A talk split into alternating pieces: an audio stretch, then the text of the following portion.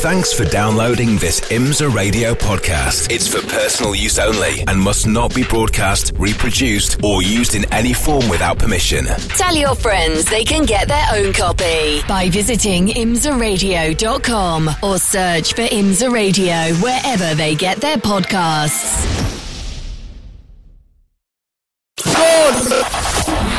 Live from Trackside, this is IMSA Radio.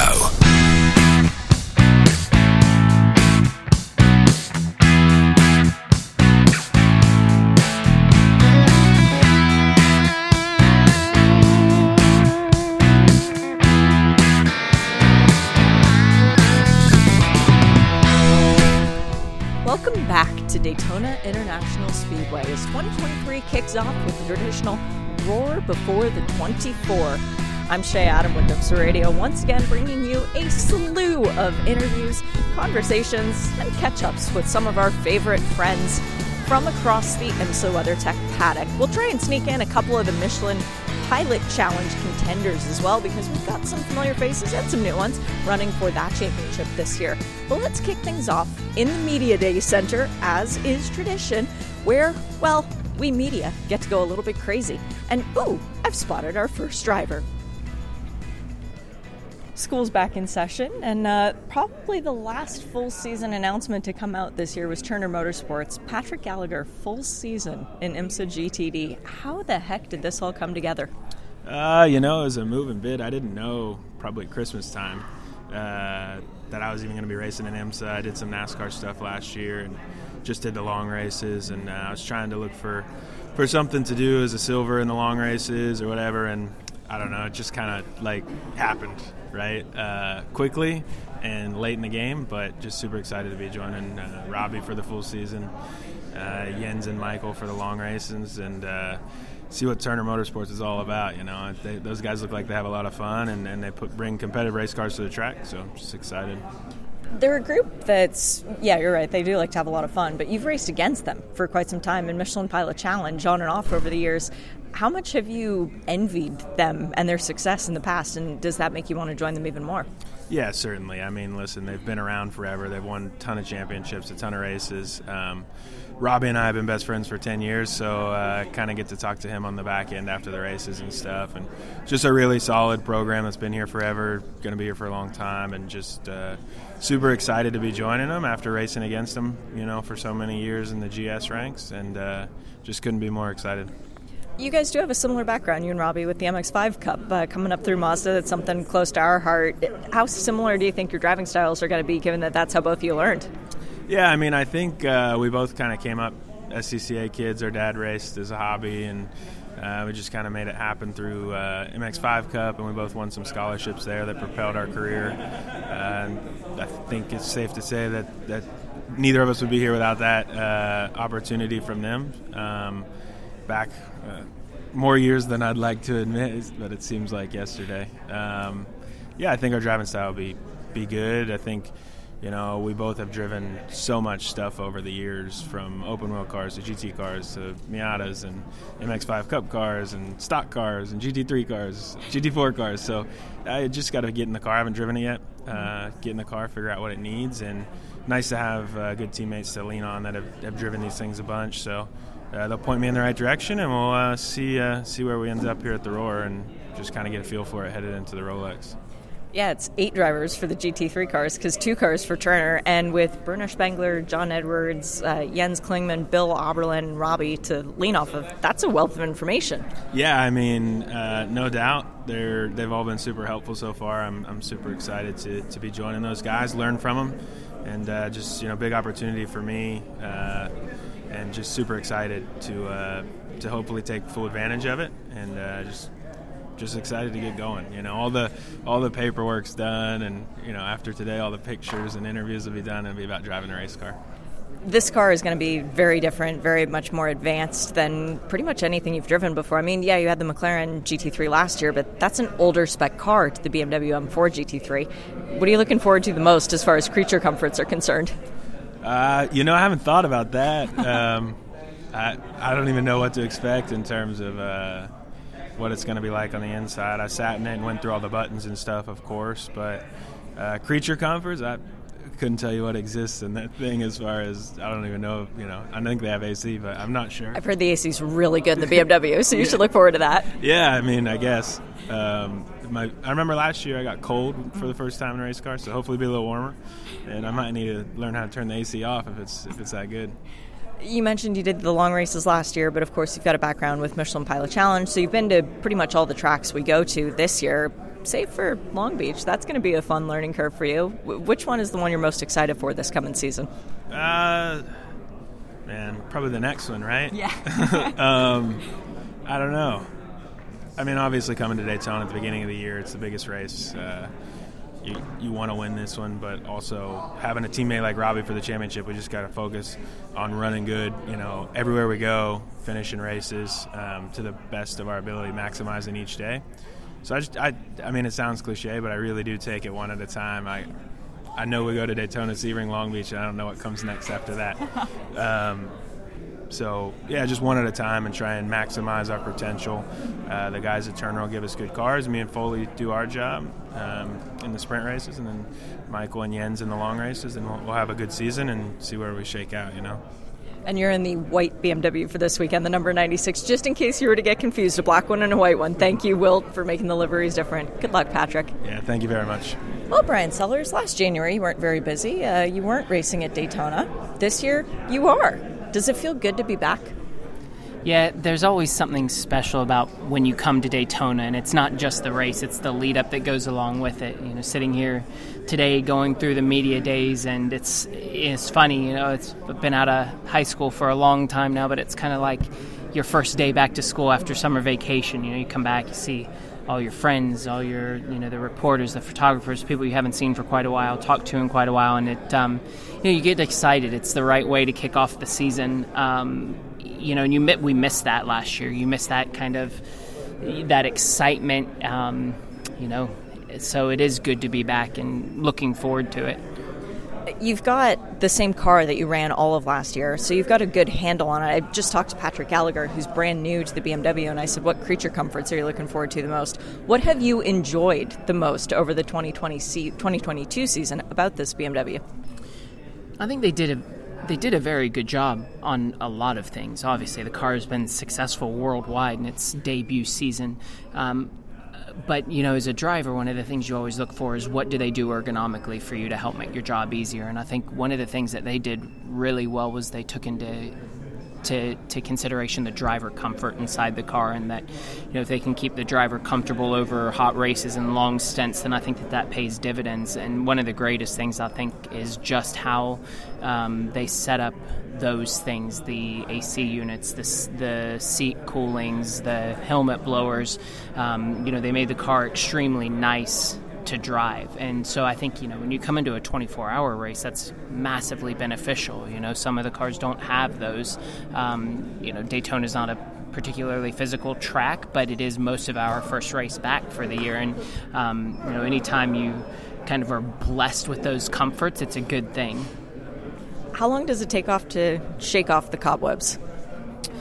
I Normally not that long, because you have some testing in between, but this is the longest I've sat out of a race car. Um, I mean, since COVID, obviously, but, you know, uh, it, it's been a while, so hopefully not that long, because I know other people have been testing. Um, but it's, I for sure, it's something you think of as a driver. Uh, you hadn't, you know, sat in the thing, pushed the pedals in the thing for quite a long time, so it normally comes back quick, but, you know, I'm getting a little bit older, so maybe it'll take a little bit longer now.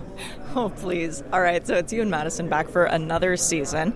You and Wolf drove together for how long at Team Falcon Tire? Um, I believe we were seven years. And you and Madison are starting? Seven years. Yeah, hopefully hopefully that doesn't mean that's the end of the program. You know, it's um, I, it's crazy. I feel super blessed to have been uh, grouped with two pairings for that amount of years. You know, not it's super rare in our business that, that people get that opportunity to build that kind of continuity inside a team, but more importantly is the friendship, you know, the friendships you gain. And um, you know, you hear people talk about it all the time and say how important it is, and oh, you know, we're like family. And um, you know, I think the reality is is that when you get to that point that you care more about the other person in the car than you do about yourself, that's when things start to change. And, you know, I genuinely feel like that's that's the way it is between Madison and I over the years. You know, it's something that happened pretty uh, generically, pretty fast, um, and has just continued to grow. You know, I mean, he's become, you know, my best friend in the world, you know, it's like little brother to me. And, um, you know, you just, I, I know he feels the same, and, and that he would for sure put myself over his well-being at any point in time. And so, you know, that comes in handy on race weekends. Some weekends you struggle, some weekends, you know, the other person struggles, and you kind of dig deep and, and help the person through it. So I'm excited to be back with another year. And you guys brought Corey back. That's, it was a year away for Corey. Has he fit right back in as if no time has passed? Yeah, I mean, undoubtedly. It's funny because the thing with Corey was that um, it was never really that he went away. It was just that the manufacturer swap didn't fit where he was at in his career, you know? So it's funny because from the outside, perhaps the perception was that, you know, we moved away from him. Um, but I think the reality is, is uh, you know, our cross just didn't pass, didn't pass at that point in time. Um, but they do again, you know. And so uh, as soon as we were given the opportunity to have him back, uh, obviously we jumped on that opportunity. He fits, he fits well with us. You know, he's he's a lot of fun to have around. He lightens the mood, and um, you know, I think anytime I'm around somebody that can lighten the mood is a good thing, because I tend to be pretty intense a lot of the times. And so, you know, having him and Madison together, you know, Madison's super chill and always pretty relaxed, and Corey's kind of goofy. So the three of us uh, seem to make a pretty good pairing. You know, I think I'm angry enough for all of us, and, and they kind of bring me down. So it's it's a great group. Whenever there's a fourth driver added to a championship contending car, there's always a question about how did this come to fruition. That's very much the case with you guys and Maxime Martin. He's come back to B M W, and all of a sudden he winds up in the Paul Miller organization. How did that come? Well, it's pretty interesting. Um, to be honest, Maxime and I had uh, you know, a history stemming back to Long Beach, where uh, we had contact fighting for the win of the race, and um, you know, I held my hand up in that situation, and him and I had talked, and I think come to a pretty solid realization, and, and had very good conversations about it. And, um, you know, oddly enough, you kind of build some sort of relationship out of respect, you know, and I think um, the respect came from us being able to talk about what happened, you know, very honestly, and not let egos or tempers get in the way. And, um, you know, at the end of the year, at Petit, he kind of said to me, hey, I think, um, you know, I'd like to talk to you if you get a chance. And so we opened a dialogue um, from Petit forward, and he, you know, mentioned he was coming back with B M W, and that, you know, um, there would be an option uh, for him to be open for Daytona. And so, you know, for me, it was a, is a good fit. You know, they, he's undoubtedly got the credentials. Um, and so anytime you can get a guy like that, with factory knowledge, with factory relationships, and that is, you know, seemingly a good, easy person to work with, you jump on it. And, um, you know, you look you look for guys that are going to make you better as a team. I, I think when you're doing it the right way, and I think he does that for us. You know, he's um, he's been super easy to get along with, super easy to work with, and um, like I said, he's very knowledgeable. So, you know, you lean on guys like that and in scenarios like this, because every single pro has something to bring different to the program. So we're excited to have him, excited to, you know, excited to learn from him. He's obviously um, been with B M W for a long time, and now, you know, he's done Dubai with W R T, which he's fresh out of the car, which is a very good thing for us. Um, so... You know, we will uh, wear him out. Last year, bursting onto the L M P two scene, as far as we were concerned in the IMSA WeatherTech Sports Car Championship, was Louis Delatraz. And Louis, that performance last year with Tower Motorsport, it earned John Ferrano a championship, but it also earned you the seat that you're in for this year. How exciting has it been to be a part of G T P with Acura? I mean, it's super exciting. I'm not going to lie. The, my whole purpose of going in P two was to step up to the, the top class, and uh, to get, obviously, I drive with Wayne Taylor Racing, with Andretti, uh, in the top class, uh, in such a team. I mean, it's one of the best seats I think I, I could get. So I'm I'm super happy, and you know, it makes me think that a year ago exactly, more or less, I had the call from John to join the L M P two program just in December twenty twenty-two, twenty-one now. And uh, yeah, I said yes. I didn't know where I was going, and it was one of the best decisions I made. So I'm I'm really really happy and excited. The, the winter break was too too long in my opinion, even it only lasted some weeks. You're someone who's big on virtual racing. That helped a lot last year. Coming into this year, though, the car is unknown, so there's no way to prepare for it. Does that make you a little more nervous? Uh, n- nervous, no, because I think I'm surrounded by really good people. So my two teammates have so much experience. They try to help me through it, and it's it's nice, actually. You know, there's no ego, and I think in a lineup, that's what I've always been looking for. Obviously, competitive teammates, but that we can work together. So the team and, and that together helps me a lot. Uh, but also, yeah, obviously the simulator and stuff, we have one.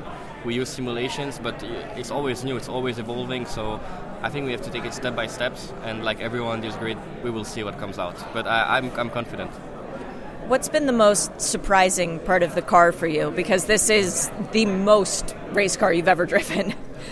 Well, you know what's the super very surprising? I didn't know what to expect when I came in the first time, and uh, obviously it's, it feels like it's well born, which is uh, important. I feel like over winter, Acura and H P did a great job because car is relatively uh, feels natural to drive. Obviously, all the hybrid stuff is quite new to me. It reminds me a lot of Formula One when I tested there, and, and I did my two years of development and sim stuff. I, I can feel already with all the, the buttons, the switch, and obviously the, the thinking behind it is quite similar. So that maybe helped me a bit. But yeah, you see the technology of those cars, it's really impressive. And I mean, we receive a book of probably thirty pages to just learn of what the procedure and the buttons are, what they do, and how we can tune to go quicker and in a way better. This is uh, an organization that has made no secret about wanting to go back to Le Mans. Mm-hmm. Now you have a car that can compete in the top class. That That is the dream, is it not? I, it is the dream for sure to go to obviously Le Mans. Daytona IMSA overall has huge races, and uh, for sure to the focus this year will be IMSA. I will only be in the endurance part, but for sure I'll be supporting the team for, for the whole season. And yeah, of course, uh, going to Le Mans is what dream of mine. I mean, winning Le Mans in overall category is a dream of mine. So uh, yeah, if we can do that, I will be uh, very very happy. Yeah, you were so close a couple of years ago that it still hurts me, so I can't imagine what it does to you. But this is a, an organization that is very much a family, and when they get people involved, they tend to keep them involved. So if, have you felt welcomed into the, the whole of the Taylor family? I felt very welcome, and I mean, when Wayne came to me and approached me, I think he clearly said, I mean, not said, but mean that, of course, if it goes well, the goal is to go longer and, and to work in the future. Because I was also looking not for a one-shot drive. Uh, I have to say, you know, middle of last year with the P two performance, I had a few offers and few discussions, and um, for sure how Wayne proposed it to me and how the team feels, and as you say, it's a big family, was very important because I like to do programs long term and to be able to uh, write history together. So hopefully we can do that on, on many years. It seems like you and Ricky and Philippe have been bonding really well in the off-season, getting to know one another. What have you guys done to build the friendship? I've heard rumors of video games. Maybe your rumors are, are right. Uh, I think, yeah, we connected quite well. Um, they're super nice guys, very easy. And as I said, no ego. Because when you have someone in the team that has ego or just wants to be the best, it always creates tensions. And I don't think uh, it's there. I mean, obviously, I'm still very new, so but we, we go along really well. And yeah, we've played a lot of video games, uh, also kept a lot in touch. We have, you know, WhatsApp groups and always calls, and thanks to the technology, it's easy to, to keep up. So we have good relation, and I think it goes naturally. So we'll try to make a ski trip at some point, maybe, and have some fun together, not only virtual. Louis, thank you. Good luck. And you do fit in really well with the program. Everybody seems happy. Thank you very much. We've got a number of Daytona rookies in the race, but it's not really fair to call Ashton Harrison a Daytona rookie because you've been on the Wayne Taylor Racing pit box for so many years now. Do you feel like that's helped prepare you for you to make your driving debut? Oh, yeah. Definitely sitting for twenty-four hours on their pit stand for the last two years is I've definitely got a lot of knowledge of what could go wrong and when it goes right. And so uh, I'm excited. And I was just I was just telling someone else that usually when I come to the media day, I watch Ricky and Philippe and the other drivers get their headshots, and I just kind of stand around, just stand around. And now I'm like, oh, I get to go after Ricky? Like, it's my turn now. So it's the small things. And uh, I'm excited to you know, be neighbors with them in pit lane. It's kind of it's special to me. Like, deep down, it's like, man, this is really working out. This is so cool. It's extra important as well because running in the class that you're in, getting a prime pit box towards pit in, that's something that you've earned by association with Wayne Taylor Racing. Do you think that's going to come in and factor in well for you guys? Oh, yeah, for sure. I mean, last year, especially whenever we were, again, at the entry of pit box and or on pit lane and with the ten car and just watching their strategy coming in, and then also knowing we had the whole pit lane to, A, just recollect ourselves, B, the driver getting everything situated. It's not so much like we have all, not wasted time, but so much time coming into pit lane, looking for our box further down. And, you know, those are things that even though that I'm not driving, that I acknowledge, and I'm listening on the radio with our with our lead engineer at the ten car. And those are just things that some people may think, oh, she's just on the pit box listening and just sitting there. But there's so much that goes into it. And so another way of looking at it, too, is that I know what they're working on. If I was to come in, I see them in the pit box. Like, I know how they work. I know when they're going to launch. And I just have these details that I've just kind of filed back. And um, I'm excited to put them to work. And I think that they're in my advantage is that I, I know what to expect, how to protect our program and theirs, but working together as neighbors. So yeah. It works out. And you've not only got them next to you, you've got some really great drivers in the car with you. I mean, Kyle Marcelli's a guy who's been around the paddock for more than a decade, but Ryan Briscoe coming in for the Rolex only. Yeah. I love this. He's one of twelve drivers in the race who's won all four of the big ones. So to have his information with you as a rookie, that's got to be invaluable too. Oh, yeah.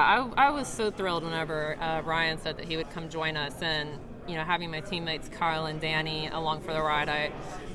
I mean, it was it, it was an, an easy choice. Whenever we were we were just even discussing it, we were like, we have to have Kyle and Danny first off. We're going to do all the rounds. It's going to be us three.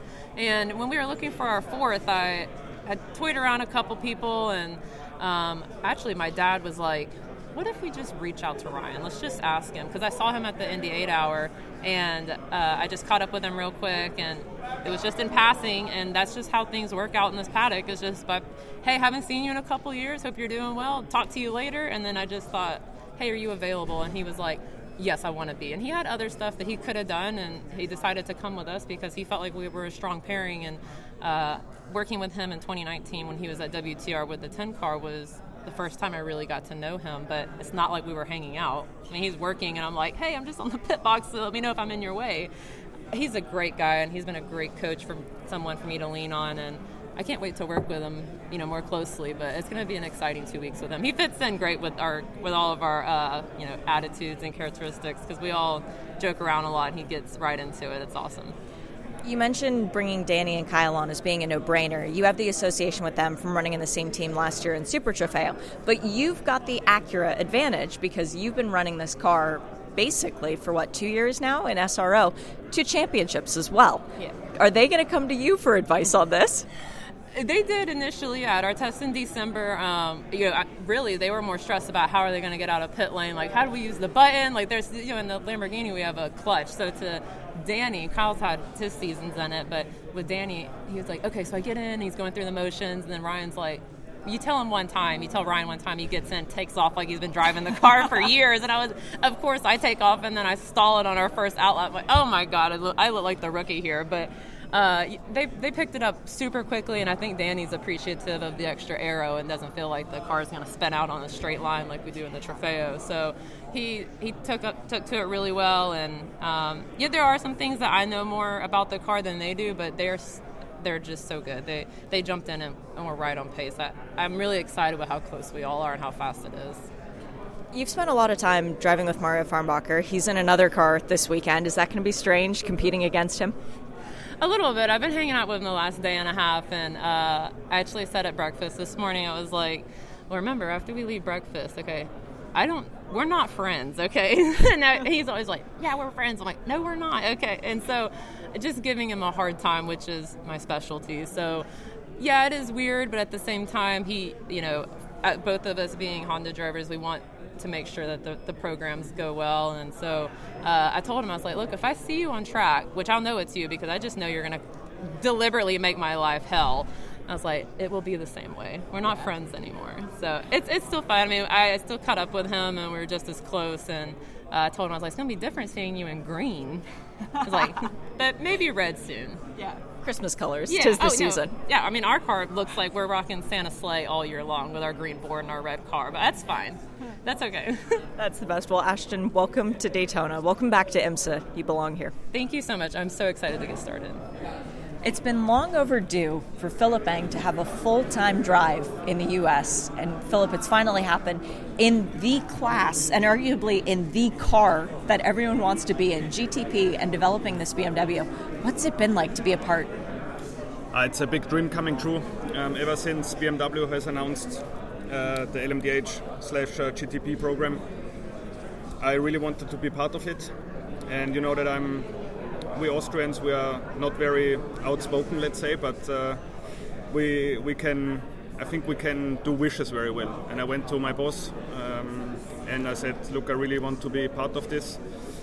I think I would fit because I have class one experience, I have the experience in downforce cars, uh, experience in endurance racing. So uh, it would be would be an absolute dream if I if I could come full time here, because I love the States, I love the racing here. And um, then I finally got the phone call to say, I can remember the moment extremely well. I was just at the lake. Uh, and then he called and said, you're in. Wow. And this was uh, was very cool and still gives me goosebumps now. Yeah, yeah, that's, that's a life-changing moment. Um, these experiences don't come along very often. And what is it about racing in North America that has you so interested? Because so many of these tracks will be new to you.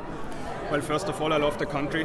Uh, I like I like being here. I like the I like the structure, like the very Austrian German, very clear and straight lines. And but I always like coming here. That uh, it's a little bit more chilled. It's as as professional when it comes down to the business. But when you walk into the paddock, it, it just feels a bit more relaxed, and every, everybody is friendly with, with each other. You know. Uh, this is one aspect I really like, um, and I like the racing. Uh, I think the racing is very different compared to Europe, um, with all the wave bias and, and the dynamic of, of, especially of this race, I really enjoy. And uh, I think mentality-wise, being Austrian, I think it just fits with with Americans. I, I get along with everybody in the team very well, and moreover, I'm very happy to share the car full-time with Augusto. That in and of itself is a dream. I mean, Augusto Herfus is such an accomplished driver. He's won the Rolex twice, once with you yep. back in twenty nineteen. But again, a lot of these tracks are going to be new. Which one is the one that perhaps you've got circled on the calendar because it stands out more than the others? Uh, Road America yeah. and uh, Long Beach. Yeah. Yeah. I did like a gazillion laps on iRacing on Long Beach because there was this um, there was this sim racing event, and it's was planned to be at Long Beach, so I did like five million laps around that track, and I really like it. So I can't wait to go there in uh, in in real life. And on top of that, I've never been to that side of the country. Wow! No. Oh my gosh, that's a long flight. You're gonna yeah. have to brace yourself yeah. for it. Um, and two weeks, basically back to back, uh, one week off. You're gonna go explore California, stay on the West Coast, maybe? Yeah, I think so, because uh, it doesn't really make sense to go to go back. Um, we already came here on the eleventh. Uh, we met the team, um, so it, it will be a good uh, three weeks uh, for me in the U S away from home. But um, I said this, I said this quite a few times, and I really mean it. That the B M W driver group is um, extremely cool. We are getting along with each other. We we shared an Airbnb for the last few days, and um, everybody had his little jobs, and we bought R C planes, and we just enjoyed life. You brought up a really good point with the iRacing. You are already, of course, an IMSA champion, having won the iRacing thing that went on during COVID. That that does count, and that does give you more experience on these tracks. But your car is completely different to anything on iRacing. So how difficult is it going to be to maybe learn the track virtually, but then put it into completely different context with a beast of a machine? Well, it certainly helps um, to do to do a few laps on, on iRacing or any other platform. Um, iRacing now just launched uh, our car actually on the platform. Oh, cool! So uh, we have that, um, and I, I already did a little bit of running, like in Road America, mm. um, in uh, Watkins, mm. which I know already, which yeah. is also a very cool track. With the car, you tested the yes. car there too, yes. so yeah, so. Yeah, on top of that, we just do our normal preparation um, in the in the B M W simulator. So iRacing definitely helps to know uh, where the bumps are, uh, just to get the rough idea on, on the on the rhythm. But then the real work is, is done in the in the simulator. this brand really has captured your heart, your relationship with B M W. That, that's been the place for you. Do you think that is the place for you? Yeah, uh, I think so. Uh, no, I don't think so, I'm sure, because uh, I started my career being a B M W junior in two thousand six. Um, it was my first first year in, in uh, single-seater racing. And ever since, we always somehow stayed in contact. You know, I, I tested their Formula One car back in the day. And yes, then I drifted to the Porsche One Make series, but we always we were always in contact. And then at the end of twenty fifteen, when I had a successful run, um, I got introduced for a test, and ever since, uh, it's a good marriage. And I, I don't want to get divorced. Yeah. Well, welcome to full-time IMSA, Philip. We're glad you're here. Yeah, thank you very much. The first time you get to come back to Daytona as a Rolex winner, it's a bit different. People treat you a little bit differently, especially considering it's fresh in everyone's mind. Zach Robichon, you've had a very busy year overseas. You did four races in the States, but do you feel like it's coming home? You're starting the year off in the States, you're doing things right. Um, you know, I think, as you mentioned, it's it was a busy year, uh, kind of something new, racing a lot in Europe, and there's definitely something about coming back to the IMSA paddock, uh, you know, basically growing up here, racing in G T three Cup. Uh, it feels a lot more like home, familiar faces, and uh, it, it is always nice to come here. Until last year, I didn't really like coming to Daytona because we never never had success. So now uh, there's a little bit less of, uh, let's call it chip on my shoulder coming here. If anything, I, I'm a lot more comfortable. Uh, even though we you know we did three three years before last year coming into Daytona, this one still kind of felt different, uh, which isn't always a good thing because you you don't prepare for it the right way. And uh, now I can kind of come in a little bit more relaxed, and I feel a little bit more like myself, uh, which which is nice because come here, we're confident. You know, the team knows each other, and and also that time over in Europe, I always felt like I was learning something, adapting. Whereas now I can come here and really just kind of fit into where everything is, where we left it, so to speak. So.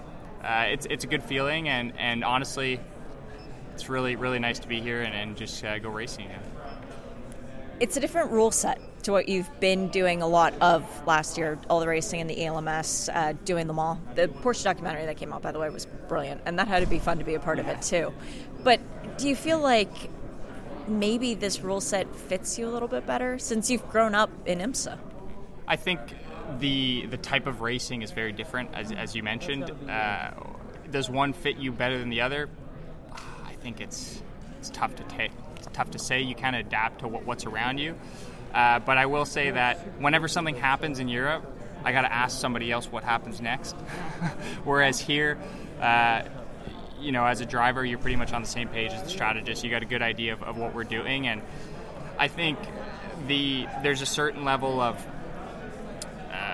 driving style that is factored into an IMSA race versus uh, a race that's put on by the A C O that's a little bit different. And uh, I, I wouldn't say one suits me better. I would say maybe one I'm a little bit more comfortable with. Mm, uh, and and just because the as a driver, you're always thinking about what's the best decision. Is it to take a risk? Is it not to take a risk? Uh, and I think at this point in, in IMSA, as, as we've proven, and I've, I've been on great teams that we've always had success, we, we've kind of found that, that formula. I, I know without even being told what's the right decision for the time, um, and usually I have a good understanding of what, what's required from me, so I, I definitely feel uh, mentally it's, it's maybe a little bit easier here. You've won the Sprint Championship. You've won the G T D Championship, missing the Michelin Endurance Cup Championship. Is that the goal this year? It's got to be. Yeah, it's got to be to win that championship. It's it's the only uh, IMSA G T D Championship I don't have. Uh, I've won the, the two biggest races. You know, we won Daytona last year. I won Sebring in uh, twenty-one. Uh, and, uh, yeah, that Endurance Cup Championship. We just missed it in twenty twenty-one uh, to, to the team that I now drive for. So uh, I guess that was a good omen. So definitely...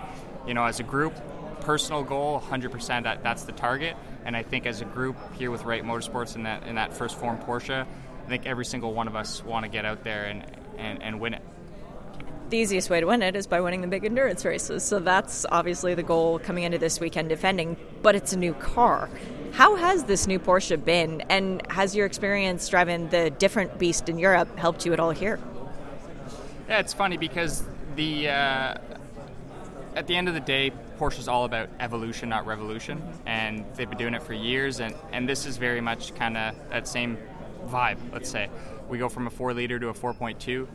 Uh, you know, it's a slightly different chassis, but at the end of the day, Porsche has never reinvented the wheel with any of their cars, and, and the formula has stayed true to, to what we know. That being said, there's a little bit more uh, a little bit more dependence on what they learned in that R S R, so the car that I've been driving. So every iteration of these G T three spec cars with the G T three R, I think there's some inspiration that comes from the R S R. Um, obviously, with that program ending, uh, the R S R nineteen, which I've had the pleasure of driving over in Europe, Uh, there's definitely some familiarities uh, coming into this car.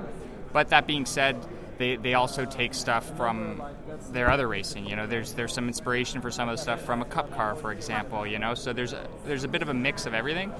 And uh, as with anything, new is always a bit different. Uh, different can be really good. Uh, and I think we have a very good car. But I also think that we'd be naive to think that we can kind of plug and play what we've learned, because there is enough of a difference uh, that is going to take us some time to, to get used to. We we were fortunate enough to do a test, and we were very impressed with the way the car handle changes. Uh, you know, you, you make a change and you feel it right away. And as a driver, that's what you want, because you don't feel like you're chasing something. And I think the biggest thing is we'll have to recalibrate uh, as an engineering team and, and as drivers the level of changes we need. Uh, in the other car, you know, maybe you're, you're making a what you would consider a big change to get a, a small difference out of it. And in this car, you make a minor change and right away you feel it. So we, we probably have to tone down uh, what we're asking for. And then uh, the, the engineering team needs to understand what we're saying. So I think that that will be the biggest uh, goal for the Roar here, especially with four drivers, and, and we're lucky to have Dennis joining us. Uh, you know, he's, he's as fast as anybody out there, so we'll be relying on him, and, and obviously Jan and, and Ryan almost won the championship last year. So I think as a whole, we're, we're in a good spot, and I'm looking forward to see what uh, this car can do. It's kind of cool. You've won races with all of your co-drivers, even though they all haven't raced together before. So that's a, a unique stat. Zach, good luck this weekend, and uh, good luck defending. Yeah, thank you very much. It's warm in here, isn't it? It is a little warm in here, but it's also warm in the race car, so it's good practice. It's not anymore. You. Not not anymore. The we air got conditioning? air conditioning. No, zero is off, one is fan only, two is low, three is high, and four is max. Yeah. I've never been past three. Sorry, really? Never been past two. Two is so good that you're like, that's fine. But this is for the Aston, right? Yeah. Yeah. It's awesome. So is this the most creature-friendly car you've ever had to drive? That's why I love it. That's it's, why you love it. It's easy to operate. You don't have to hit the brake pedal as hard. That Acura we drove two years ago, yeah. I had to. I thought my head was going to hit the ceiling every time I hit the brake pedal, because it was you had to hit it so hard. And after an hour of doing that, your back hurts, your yeah. your glute hurts. You know, you're you're afraid you're going to pop your hamstring and have it wrap up in the. Or your, in the back of your calf, yeah. mid-stint, and then what do you do? Left foot gas? I don't know. Um, but uh, this thing is a dream to drive. It's just so easy, and it's fast. It, it has its weaknesses, but for the most part, it's so easy to do a long stint in that that's really why it's my favorite G T three car. This G T three, we're talking about the Magnus Racing Aston Martin. You're listening to Spencer Papelli, by the way, just to fill everybody in at home. This car has had so much success in IMSA, uh, under Heart of Racing. They're the ones who have done the most with it. For Magnus, it's an extra challenge because it's only a couple of races a year. But for you guys, coming to Daytona, this is so natural, isn't it? We're still learning a lot about the Aston Martin, but if you look at my history, Andy's history, Magnus's history, just all the uh, the experience we have here, it I don't feel like we're an underdog here. I think if the B O P goes our way and we have a good race, we'll be competitive just like last year. Last year we had some challenges, and in Daytona I always say, do your dumb stuff early. Because if you're going to lose two, three laps, you want to do it with twenty-two hours to make it back up, not two hours to make it back up. And sure enough, we did most of our dumb stuff early. Uh, we had one issue where I was driving. I was the second apex to the bus stop, uh, and some younger driver in a P three car, rhymes with Gill and Dury, uh, hit us at the second apex, spun me into the wall, and I thought for sure we were done. Um, But sure enough, the car was running, stuck it in gear, drove away, got up on the banking, and it was still straight. Looked in the mirror, the wing was still on it. So I just said, eh, what the heck, let's keep going. And we did, and that thing was destroyed, but all the major components were still there, including the rear deck lid. But four pit stops later, comes in the pit, no more rear deck lid. We still don't know where it is. But uh, it just uh, eviscerated itself. We thought about putting another one on, yeah. but we figured if that one comes off, it might take the rear wing out that time. So we figured we, you know, got lucky and just don't press the luck. So we did all our dumb st- stuff early, uh, got lucky late in the race when that happened, and sure enough, finished Daytona second with the most crash car I've ever taken to the podium at Daytona. So who knows? We'll see. We don't feel like underdogs. Well, and, and you shouldn't be underdogs because you've got two wins here. John has two wins here. Andy's got five. I mean, he's got more Rolexes than he has arm space. I, I have two and a half. Two and a half. Mm-hmm. Yeah. Well, yeah, that's true. You you had one for yeah. a little while. They rudely took yeah. it back. Nikki. Nikki is the weak link of your team. Nikki team. Yeah. A world champion multiple times over from W E C. How the heck do you guys get that lucky? I just think... Uh, You know, we happened, uh, we looked at the drivers we had available. There was a lot of good ones, but uh, Nikki was high on our list. Yeah. And initially they said, uh, you can't have them. So we started looking into plan B, which, you know, given the talent in this paddock, there's plenty of plan Bs that are just as good. And uh, right before we kind of made an offer, they called us up and said, hey, we're just kidding. We can give you Tim. And we decided to go with it. So uh, I know he's a fantastic driver. I haven't actually met him yet. Hopefully we'll do that today. But just from the hair, I know he's a legend. So yeah. uh, I'm excited it, about that. Magnus is always a team that has fun. Nikki team is a driver who has a lot of fun. So to me, that was the perfect marriage just in relationships. Just looking at his hair, I can't imagine what the poster is going to look like this year. But yes, we have a lot of fun. Uh, from what I hear, Nikki should fit right in. Uh, I'm already thinking of ways to prank him. And uh, yeah, it should be a, a good group. And that's, you know, it, it's... super important in racing to have people that kind of are all on the same page. We are absolutely as competitive as can be on track, but when it's when we're able to have fun and it doesn't affect the result, we have as much fun as we possibly can have. Which is how it should be, I mean, honestly. And you guys come to the track for the right reasons, and the results tend to follow.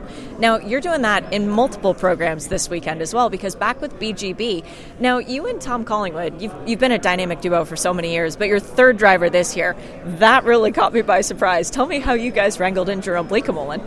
You know, I'm not really sure how uh, it happened, but he and Tom got talking at some point, and Tom decided... Uh, that he'd be a good addition. Now, John Tisi usually drives, and I know John probably wanted to drive this year, but uh, you can't say no to a guy like Jerome.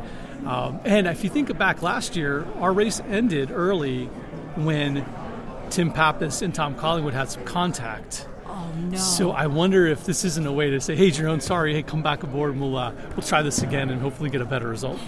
You can't beat them, stop them from hitting you on track, put them in your car? Exactly, yeah. Yeah, yeah. I think it was, uh, I think we may have been the hitter in that situation. But, uh, you know, that race is one that I look forward to every year. I mean, that's on the calendar, the Friday before Daytona. That is the race that I have the most fun in. It's super competitive. This track is so good for drafting and battling. And uh, it's four hours, so you know, you get plenty of time to kind of prep for the, the race the next day. But, yeah. I just so look forward to that one because G S racing is so much fun. That is in, it's still fair to say new Porsche, right? It it still has new car smell in it, basically. Uh, we actually are running our old chassis oh, wow. in um, in the Roar. Okay. Our new one just showed up. Ooh. We didn't have time to prep it, so we're going to do the prep job as we kind of interact here. Yeah. And then hopefully bring the brand new car back for the race in a week. That's an advantage of having a shop close by, isn't it? It is, yeah. We can get the guys, half the team can be at the shop, half the team can be here at the track, and we can keep working and moving forward. But, uh, yeah, that should be a good piece. Um, you know, new cars nowadays are usually pretty solid. Shouldn't be any gremlins to work out, so we'll know uh, in a week. Well, Spencer, good luck with the Porsche and the Aston uh, next weekend. You're going to be a busy man. Yeah, that's the way I like it, though. Can't wait. I can't say anyone was really surprised to see Connor DeFilippi's name on the list of the G T P car drivers. Uh, this has been a very long time coming, Connor, and it is a dream come true for anyone to get the call up. But for you in particular, did it just feel right? It's obviously a huge honor to be part of the program. It's been, a, as you said, a long journey. Um, you know, I've I've fought a long time for this. Uh, I've been a lot of places. I've lived across the pond. I've I've put in the work. So, um, you know, if there's any brand that's going to reward that, it's B M W. So I have all the faith in the world, and they obviously have the same in me, um, which is which is a really good feeling. And to obviously be the, the one American that's full-time. There's actually not a lot of us uh, in G T P that are full-time, so that makes it even more special. Um, yeah, I'm just I'm just super happy to finally go for overall wins and uh, not have that class victory stigma hanging above you. So um, yeah, no, it's just uh, really nice to be be part of this program and definitely try to be be one of the leaders and, and continue to push this program forward. I'm not someone who looks at class, by the way. I, overall, doesn't matter. It's if you won the race, you won the race. But as far as racing goes in America, it's going to be a very different thing when you're not worried about getting passed by anyone. You're just trying to keep people from passing you. How do you prepare for that mentally? So being the, the top class now, certainly it changes the dynamic of the race um, as a driver. With the twenty-four hour experience at the Nürburgring, for example, that I have. Um, so it's not a complete foreign dynamic for myself. Uh, I am used, to, at least at that race, to being the top class. And there's, you know, one hundred eighty cars that do that race. So traffic is definitely uh, not foreign at this point when it comes to that. But I think the closing rates uh, will definitely be faster, obviously, with, with this car. Uh, we'll be, you know, over two hundred miles an hour here at Daytona, which is which is awesome. Um, so I think definitely at at this track, I think the car count per distance is definitely higher than Daytona, so that's gonna that's gonna be different. But um, I think the good thing is I have experience with managing those frustration moments. Uh, that's going to be super important for this event with this many cars. Um, but I, I find it actually easier only looking forward and not having to look forward and backwards. G T L M, you were overtaking and being overtaken, which I think is the most difficult. Uh, so I think G T P is going to be it's going to be a new curve, but uh, I'm actually excited about it. I think it's going to be easier than the previous years. That's a really good point as well. Um, this season, you're the full-time American driver on the team. You're also the only full-time driver who's got experience at all of the tracks. So your co-drivers are going to be leaning on you a lot for track knowledge, right? Definitely. Um, it definitely helps me a lot. It also helps me, as I said, lead the team, uh, especially with my teammate Nick Yelley. Uh, you know, he's super experienced, driven F one cars, um, so he's... He's definitely the, the bee's knees. He has the speed, uh, but definitely having a guy to lean on that has the knowledge.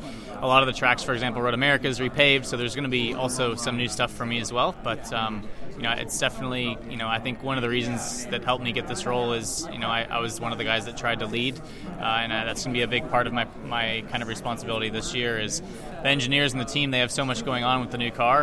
As a driver, I think we have to not take matters into our own hands, but we really have to handle our own stuff and, and prepare ourselves as best we can. And I think working together and, and having each other to lean on is going to be important for that. So I know that's going to be part of my responsibility. And I know, um, you know, Nick trusts me a lot. We get along really well. Um, I've always had great teammates at B M W, and I have yet another one this year. So I'm excited about that. And um, hopefully I can give a little bit of knowledge to help them out this season as well.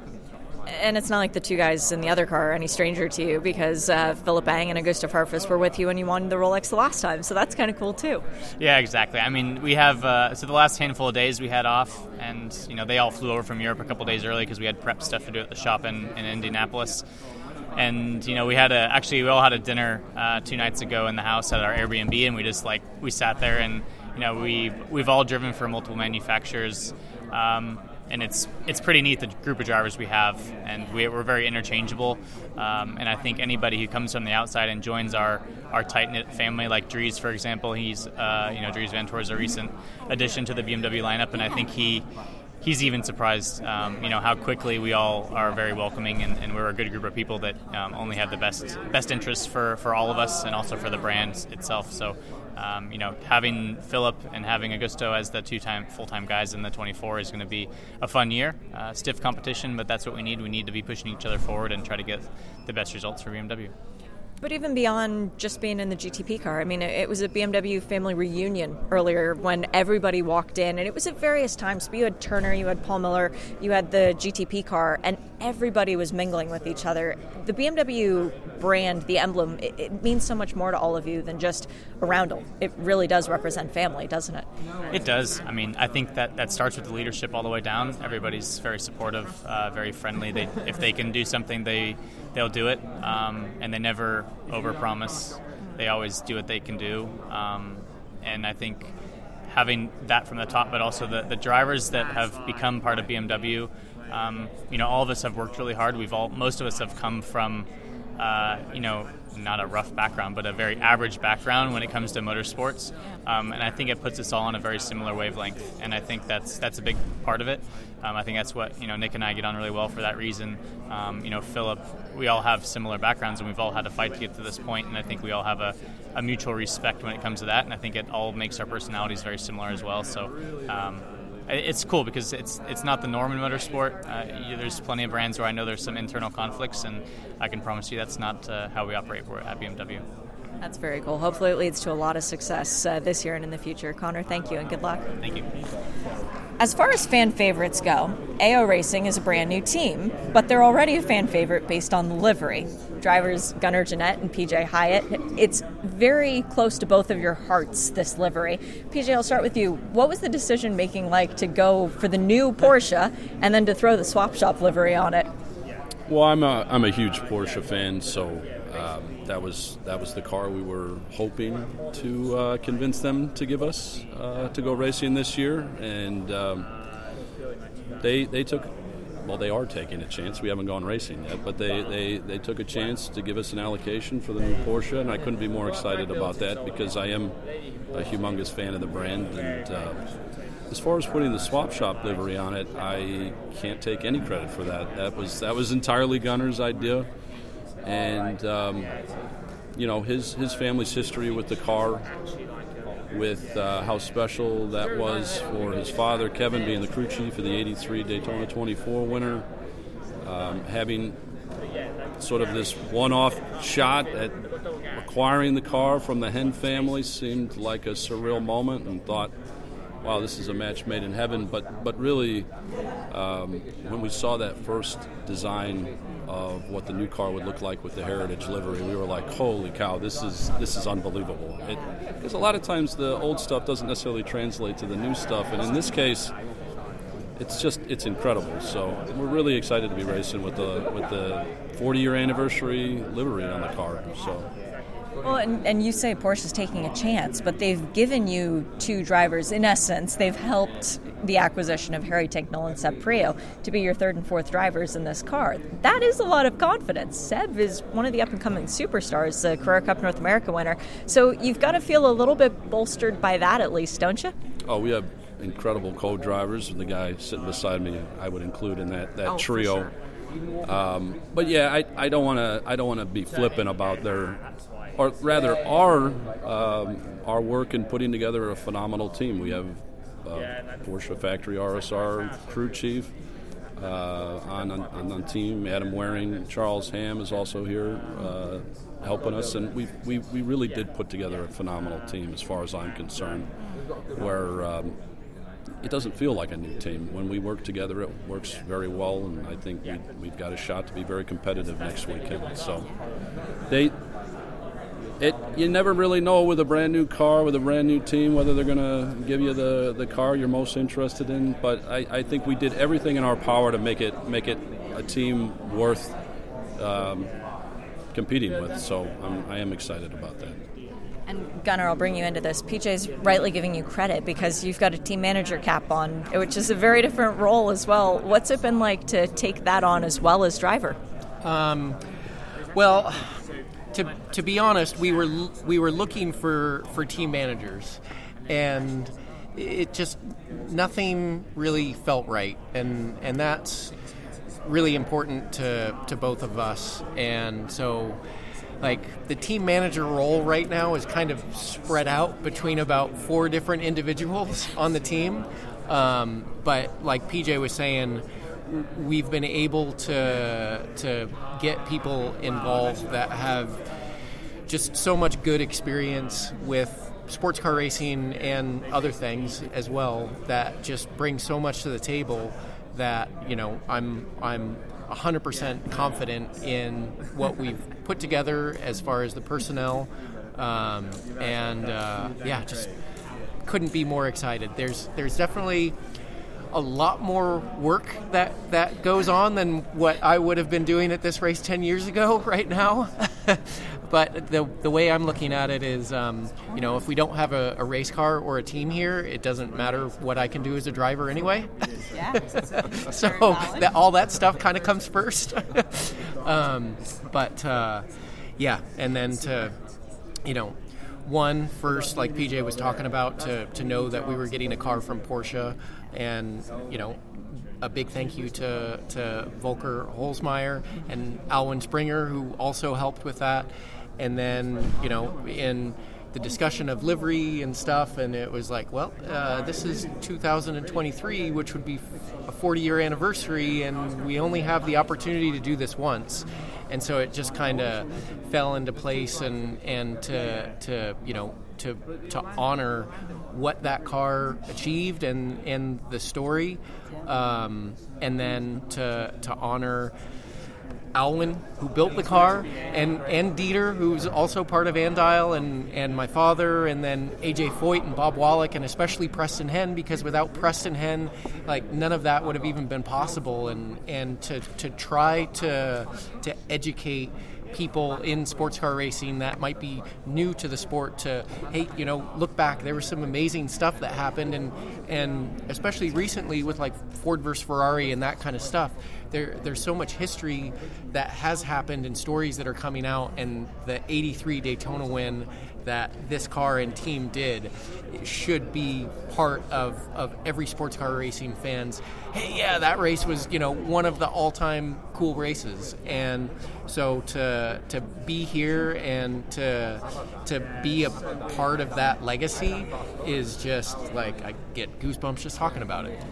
Well, you posted a picture the other day as well of you as, what, a three, no, eight-month-old, I guess, by that point, sitting on the hood of the car. You're not going to replicate that this weekend, right? Oh, no, I am. Oh, so I actually, so I there's that picture, and we had the car here in two thousand three, and I was twenty years old and sat on the hood, and as long as P J's okay with it, I'm going to sit P J, on the hood. P J, you okay with it? I can't imagine him not doing this now. I, this is amazing. I, I couldn't be more excited about this.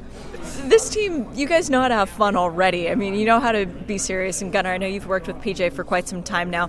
What's it been like, P J, from your perspective, to come into racing, basically new to it, find Gunnar? You, you got lucky right off the bat.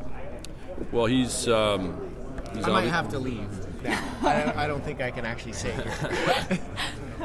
He can sit here. It's fine. Um, well, besides being a phenomenal driver, we started working together in a student-coach capacity, and he's a phenomenal coach. And so to take sort of whatever you would consider my raw talent and turn it into a competitive racing driver, um, we also really get along well off the track. And so it's it's not...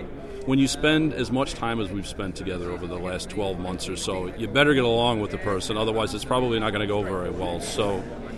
The fact that we do get along well means let's find more opportunities to go racing, build the racecraft, build the skill. And so that this sort of evolution of our working relationship but friendship has, has really borne fruit of at least where I was to where I am now. And so that, that part of it, besides, you know, there's it's a roller coaster ride like everything else. You have you have the highest highs and the lowest lows, but getting through those trials and tribulations of, of racing, um, hopefully at the other end you're you're better for it, and you're, you're able to compete at a higher level, and you can you can um,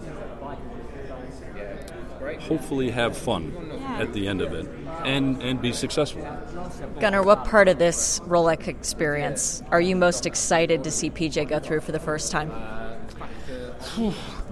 um, yeah, that's a tough one.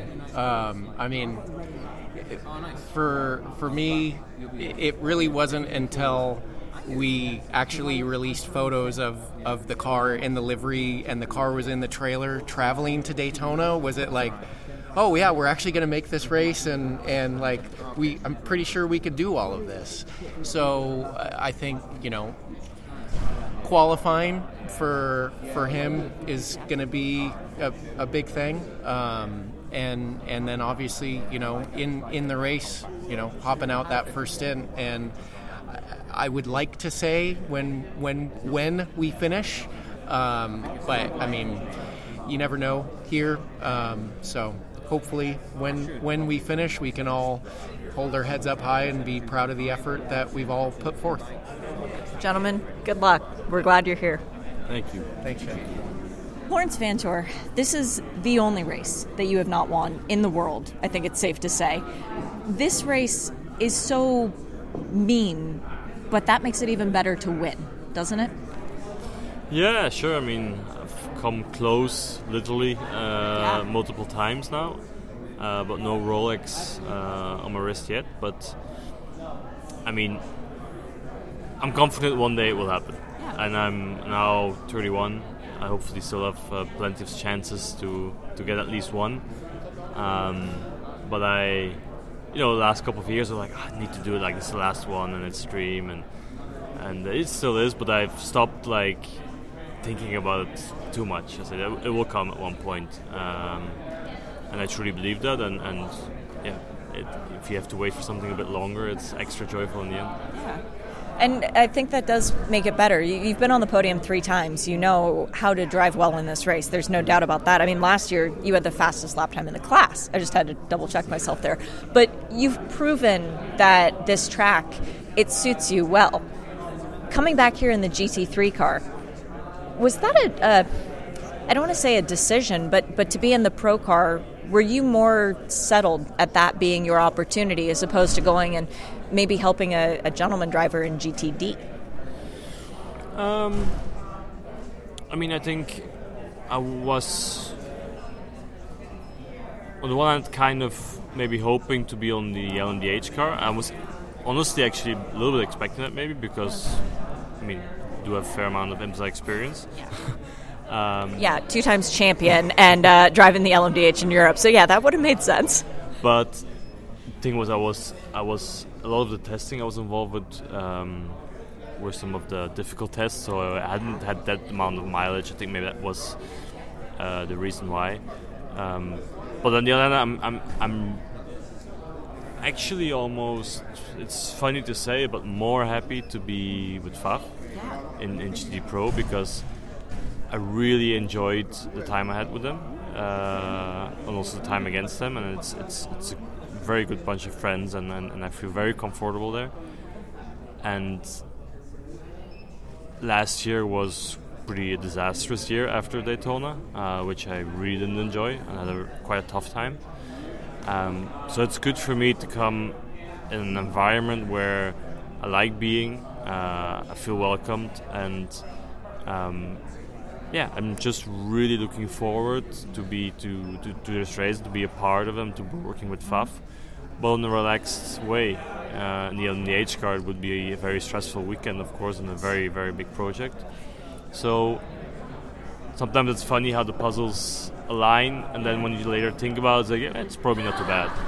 Um, and therefore, I'm, I'm happy to be with Faf. But yeah, I mean, might sound cocky, but I would not be so keen on doing it again in, in G T D. G T D. Yeah. I want it to be G T D Pro. So. And and that makes sense. You've done your time in, in G T D. You've won the championship there. You've won the championship in G T Le Mans. And I don't think I'm speaking out of turn here in saying that you were phenomenal with F A F in two thousand twenty-one uh, in the G T D car. It was it was an extraordinary season, which made last year even more difficult because you came from such a high high. Maybe this is what gets you back up there, though, being back with your Canadian family. Yeah, and that's truly what I think as well. I'm, I'm uh, how, do you, how should you say it? I'm a, an emotional type of person, yeah. And I put uh, a lot of, you know, feeling, feelings and, and like I drive better, I work better when I'm in an environment where I feel well.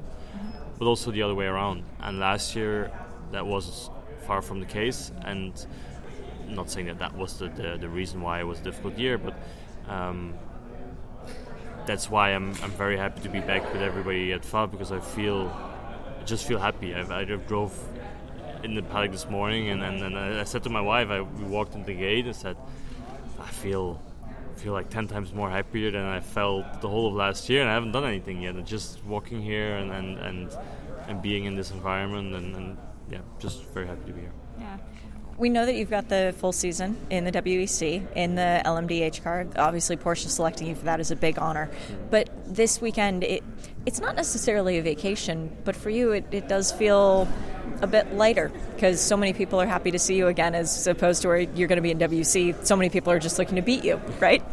Yeah, I mean, it is still, I mean, absolutely the only thing, the reason I'm here is to try and win the race, and, and it's going to be a big job, but it's definitely a difference being one with a, a group which I know very well from the past, had success with, and two is a small group of, of people uh, compared to, I mean, the big L M D H Porsche Penske organization. The first race in L M D H, I think the stress levels would be slightly higher on that occasion, so uh, it's definitely a bit more relaxed, yeah. And for you, driving with uh, Patrick is something you've done before. Driving with Klaus, is that a new experience? Very first time I drive with Klaus, actually, uh, and Patrick is second time. And you know, funny fact, in and I think he'll he'll say the same. In the G T L M days, Patrick and me weren't necessarily very good friends. um, but last year when we drove together, I mean, it was insane the, the amount that we bonded as friends together, and, and had like actually a huge amount of respect, and we sat down on like after the race and we're like, that was really fun and we really enjoyed working together. And maybe it's because the competition side was a bit less because we're in the same car, or we actually got to know each other for the first time really well. And uh, most of, that's why I'm really happy as well to be back working with, with Patrick, because uh, yeah, we enjoyed it that much last year. Uh, like I said, Klaus is new, but um, Uh, I'm sure he's a, he's a quite easygoing guy, so we'll be fine. Well, Lawrence, I know I speak on behalf of him so, saying this. Welcome back. We miss having you in the paddock. And even if it's just one race, make the most of it. Yeah, I'll be here for the three races. And uh, and I also said, I mean, we had some conversation. Got waking up early this morning. Said to my wife, like, Whack Le Mans, yeah, dream. But uh, I want to finish my career in, in IMSA. So uh, I said, give me a couple of years to win everything over there and I'll come back. But on to the fun stuff first, because you guys have the new toy. Alan Brynjolfsson and Trent Himmen, you've been running in G T four together for many, many years, many different platforms. G T three, Porsche. Alan, what led you down that path? Um, lots of things. Well, first off, I started in Porsche, but before went professional and um, and, and the Cayman, et cetera, also winning the Porsche Cup. Um, but there's really a lot of factors. We love Wright. They're the ones that brought us the championship, and they're a Porsche team, so uh, that was important. Um, secondly, Volker, president of Porsche Motorsports North America, has been great to us. And with the new nine ninety-two uh, car, having a new platform is always exciting. So when those all came together, that made it pretty easy. Now, you guys had a lot of success last year in very rarely finishing below tenth in G S. Because you had Bobby V on your radio, and I know that Bobby's one of those brains that he's just kind of comforting, a strategist, a crew chief, an everythingist. Is he following you over to this car as well? He's on the team, but not on our car. Okay. He's on the sixteen car. So what's it going to be like having to deal with somebody new? We'll find out. I don't know yet. You do have a big advantage, though, over a lot of these other G T D bronzes, because the bronze class this year is extremely strong, yeah. In that you know almost every track because you've raced on it, and having Trent in the car with you, is that sort of helping you look ahead to the season and feel excited as afraid to nervous? Um, I don't really compare myself to the other bronzes. I'm just a battle with myself, so um, yeah. Yeah. Trent, you must be so proud hearing him say that, because you've been coaching Alan for such a long time. Is that the result of all these years of hard work? Well, I know I, I joke quite a bit, and we joke quite a bit about, you know, being the, what's the right way of saying this, the elder statesman of of G T D or even G S, but that's, you know, we know that's that's not necessarily the case. It's just whatever, I think what we've come down to is over the last five years, coming on six years now, working together, whatever we need to do to get ourselves in a relaxed sort of mental state before we get in the car and go drive and we're thinking clearly, that's that's all that matters. Um, and however we get there, you know, everybody's going to be kind of on their own program when it comes to that. So uh, a lot of the times that when we're discussing, you know, an approach to something or even a technical item, debriefing after a practice or a qualifying or a race, um, it's just as much of a of a sort of coaching session for me too. There's a lot that I've got to remind myself at the same time. So it's it's for sure a two-way street in that sense, and um, I'm looking forward to, to building on that moving into twenty twenty-three. Alan, for last year, it was just you guys in the Aston for the majority of the races for Wright's concentration with Volt Racing. For this year, it's at Daytona, you guys in the sister car. Has there been discussion amongst the team and amongst Johnny Wright as to how much information will be shared between the two cars? Um, we haven't had a formal sit-down, but you know it, it's been discussed uh, casually mm-hmm. that, um, hey, they're separate teams, and you're going to have your own focus on, on your seventy-seven car, and the sixteen will have its own. I mean, we will try and help each other, but uh, you're your own programs. So we're we're working independently, but with uh, mutual respect. I like that. That that gives you more of a spotlight, in essence, because now you know that you're never fighting to be the best. Right. Right. I mean, I'm I'm certain that the engineers will share data, and, and that's certainly helpful to have two platforms where you can try out two different car setups and then uh, see which performs better. Uh, other than that, I think we're pretty much independent, so we will take the good parts of it, but we will leave any bad blood or, uh, you know, trying to beat the other team out of the equation. I've got to ask, we obviously know that Trent is a superstar and he's your full-season co-driver. You've got Max Root for the endurance races. How did you guys decide to get Max? And then how in the world did you get so lucky to get Kevin Estre in the car with you? Uh, well, a few things. First off, Volker is great, the president of Porsche Motorsports North America. And when I met him, and I, I was looking at the Ferrari two ninety-six, it's a new platform. You know, you got to keep all options open. And any new platform coming into IMSA is something that's worth looking into. And he knew I was looking at the other platform, and I told him, I'll go with the Porsche if you guarantee me Kevin Estre for Daytona. Yes, so I love it. That was part of the deal. So um, uh, Volker said he'll see what he can do, and, and he lived up to his end. I appreciate that. Uh, Kevin's a le- uh, legend. He's the king of the ring. He's the pass on the grass guy.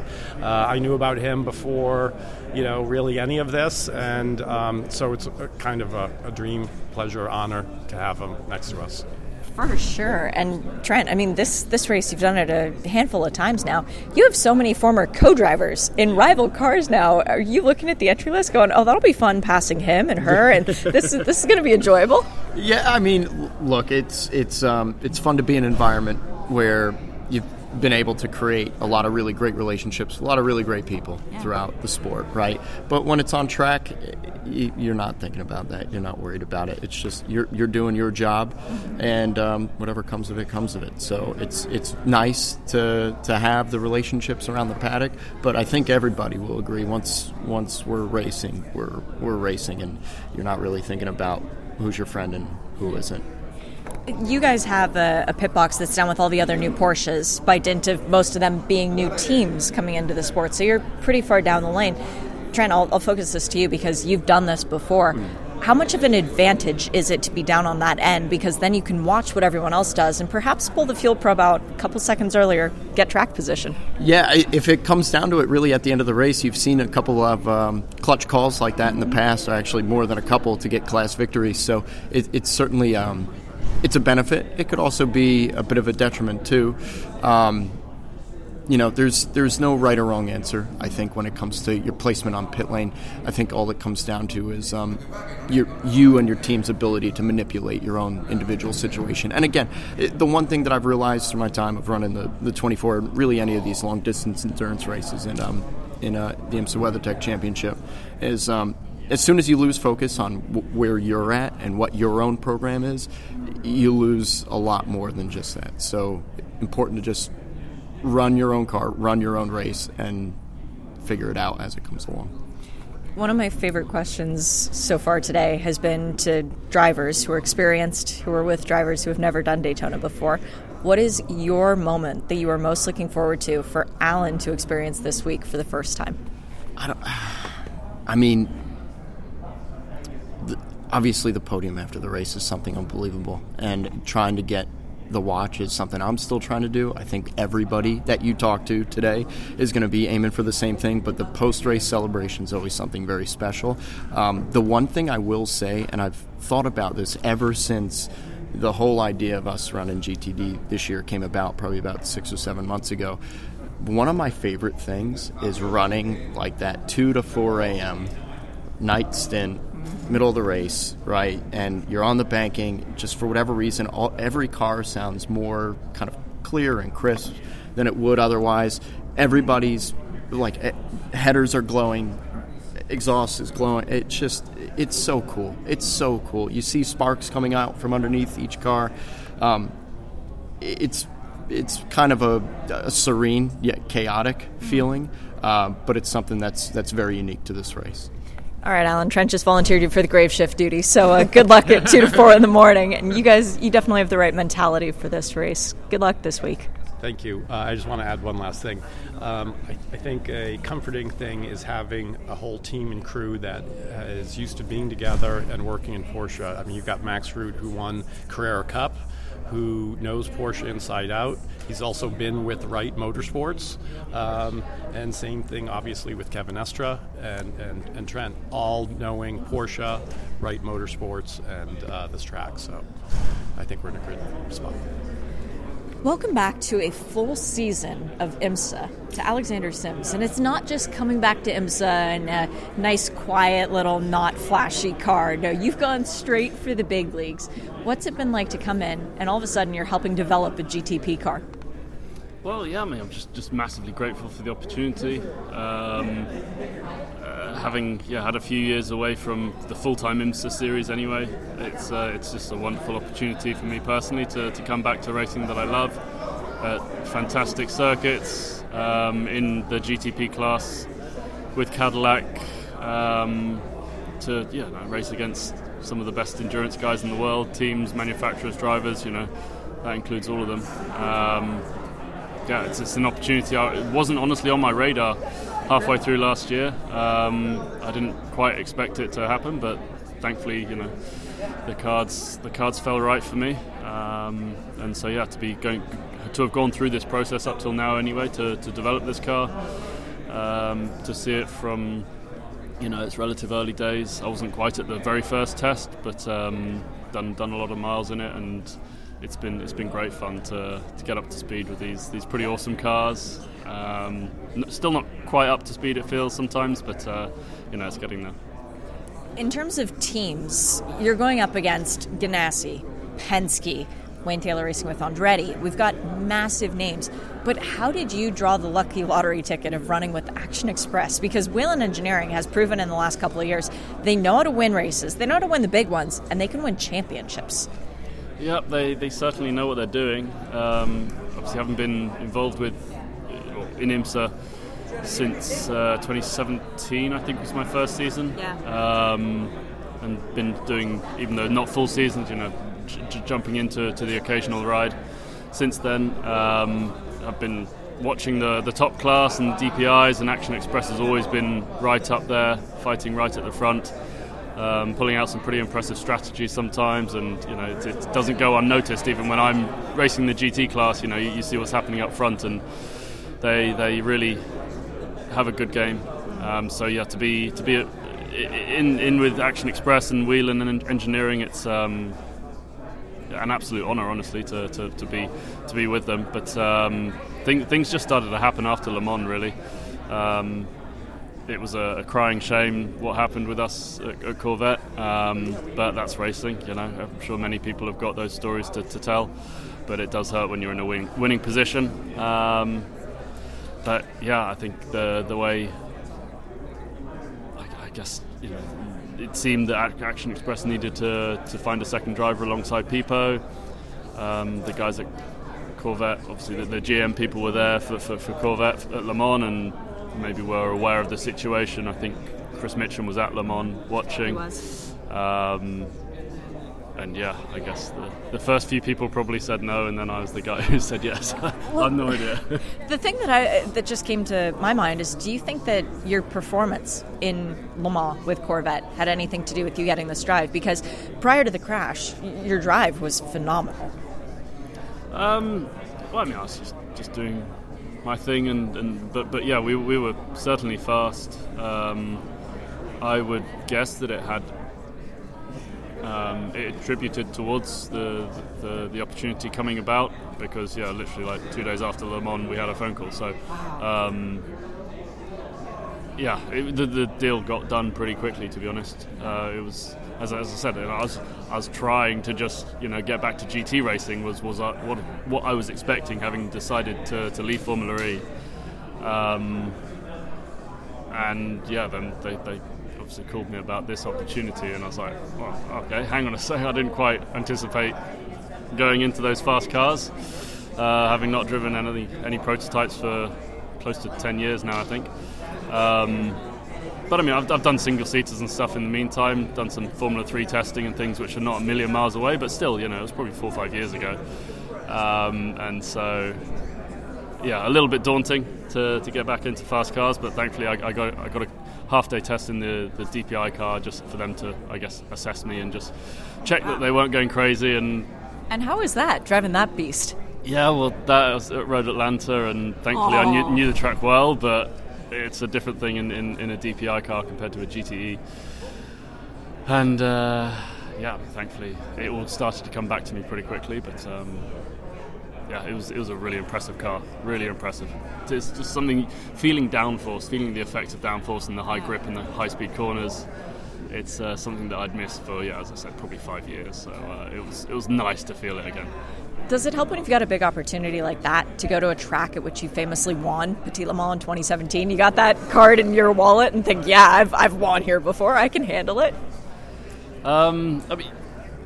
I, I guess it definitely helps when you go to a track and you just know the, the I guess the, the driving philosophy for all the different corners. You know, you know where to drive it in hard on the brakes and gain time there, or f- to focus on the exit, or to try and run the speed through the corner. You know, you know, you've got a, a general understanding of, of, of how to, to drive fast around there. But still, I mean, it's something I, I inevitably do throughout my entire career, continuously question myself as to whether you're doing the right thing, whether you need to adapt for the certain conditions and things. And to get into a, such a different speed of car, you know, high high power but high grip. Um, thankfully, things worked out in Atlanta, but um, yeah, it's, it's going to be a constant learning process this season. You know, I'm up up um, alongside Pipo, who's got great experience, and you know I, I raced him back in my Formula three days, um, and he's been doing prototypes pretty much ever since, and so I'm able to have a guy next to me that I can learn from throughout the entire year, so yeah, looking forward to it. And you guys are both similar drivers, as in you're quiet outside of the car, and you do your talking when you're behind the wheel. Is, is that going to help the team as a whole, trying to get back to championship form? Um, that's not something I've thought a whole lot about, to be honest, um, in terms of our personalities. I mean, you know, we just need to do our talking on the track. That's that's the the only important thing, really, when it, when it, when you boil it down. Um, yeah, I mean, I, I think you know the, the the core of the team is still just the same. You know, they, they've they've held on to the personnel for a long time, which I think is a great. Um, great sign that the, you know that the team works well together and has has its strengths in, in experience as as much as I'd say. Well, from, from what I understand, at any team on the grid, pretty much. Um, and so, yeah, I think it's just going to be important for us to, to work together. For yeah, honestly, for me to try and learn from Pipo throughout the year, try and get up to speed as quickly as possible at each of the tracks, um, so that we can be in a yeah a strong position at, at every race. Won't be long till you guys are winning. Thanks, Alexander. Good luck this year. Thanks, Shay. Fingers crossed. Daytona has a lot of cars in the G T P class that are gaining a lot of attention. But one of the ones that's not really on the radar but should be is the Cadillac that is blue on the front of it. I've heard a lot of people talking about the one with yellow, the one with red, but the blue, it's only here for one reason, and that's to win. Richard Westbrook and Earl Bamber teaming up with Alexander Lynn in this zero two machine. Rick, I'll start with you. This is a race that you have won once before. You know how difficult it is, and particularly with the new car.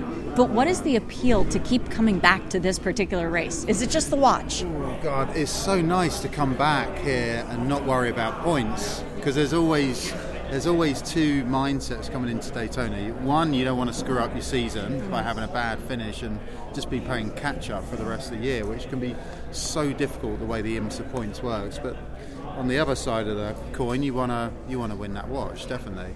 And it's not, everyone talks about the watch. It's not the watch. Um, it's you know it's winning the biggest sports car race in America. Um, that's the important thing. And you know, I thought it was all about the watch, but when I got the watch, although I love the watch and I've cherished it, it's probably the best possession I have. Um, it's no one can take away for the fact that you are a Daytona winner, and it's, you know, it's up there with Le Mans now. Um, and I've seen it grown over the last fifteen years. Um, it's just got bigger and bigger in the field that we're seeing. You always think it can't get better, but it, it just seems to. And this year, having ten cars in the top class is going to be awesome. Pinching myself. It is a dream come true to get to race anything at yeah. Daytona. Coming back as a race winner, you get the picture taken on the podium, having yeah. won the race before. There's a lot of fanfare by people yeah. who know you because yeah. of that. Do you still find yourself longing for the days where it was just part of a season, or are you relieved now? Because, as you said, you don't have to worry about the points. You got one goal. I still feel like the person that came here in two thousand seven that had never really even been to a sports car race before. I'd just been doing Porsche Super Cup, and then someone told me I was doing Daytona twenty-four hours in a Porsche, and it was like, oh, that sounds cool. And um, you know, just that that lovely just naivety that um, just going into something. And I still just feel like that in a way, because you don't know what's around the corner. Um, this this race throws out everything, particularly this year. I mean, last year you can say, oh yeah, the Acura is really good at Daytona, or um, you know, the B M W is going to be really strong in G T. Um, this year in the top class, we have no idea. Um, so it is going into that unknown, and um, yeah, you know, I can't even remember what the question was. um, I'm waffling along. But yeah, I mean, it is, you know, just still that same mindset, just not knowing what's around the corner. And that's, uh, so I never come into Daytona thinking, oh yeah, I've won it before, you know, I know how it's going to pan out. I know I can take that experience. I still take the same mindset as what, like I did back in two thousand seven.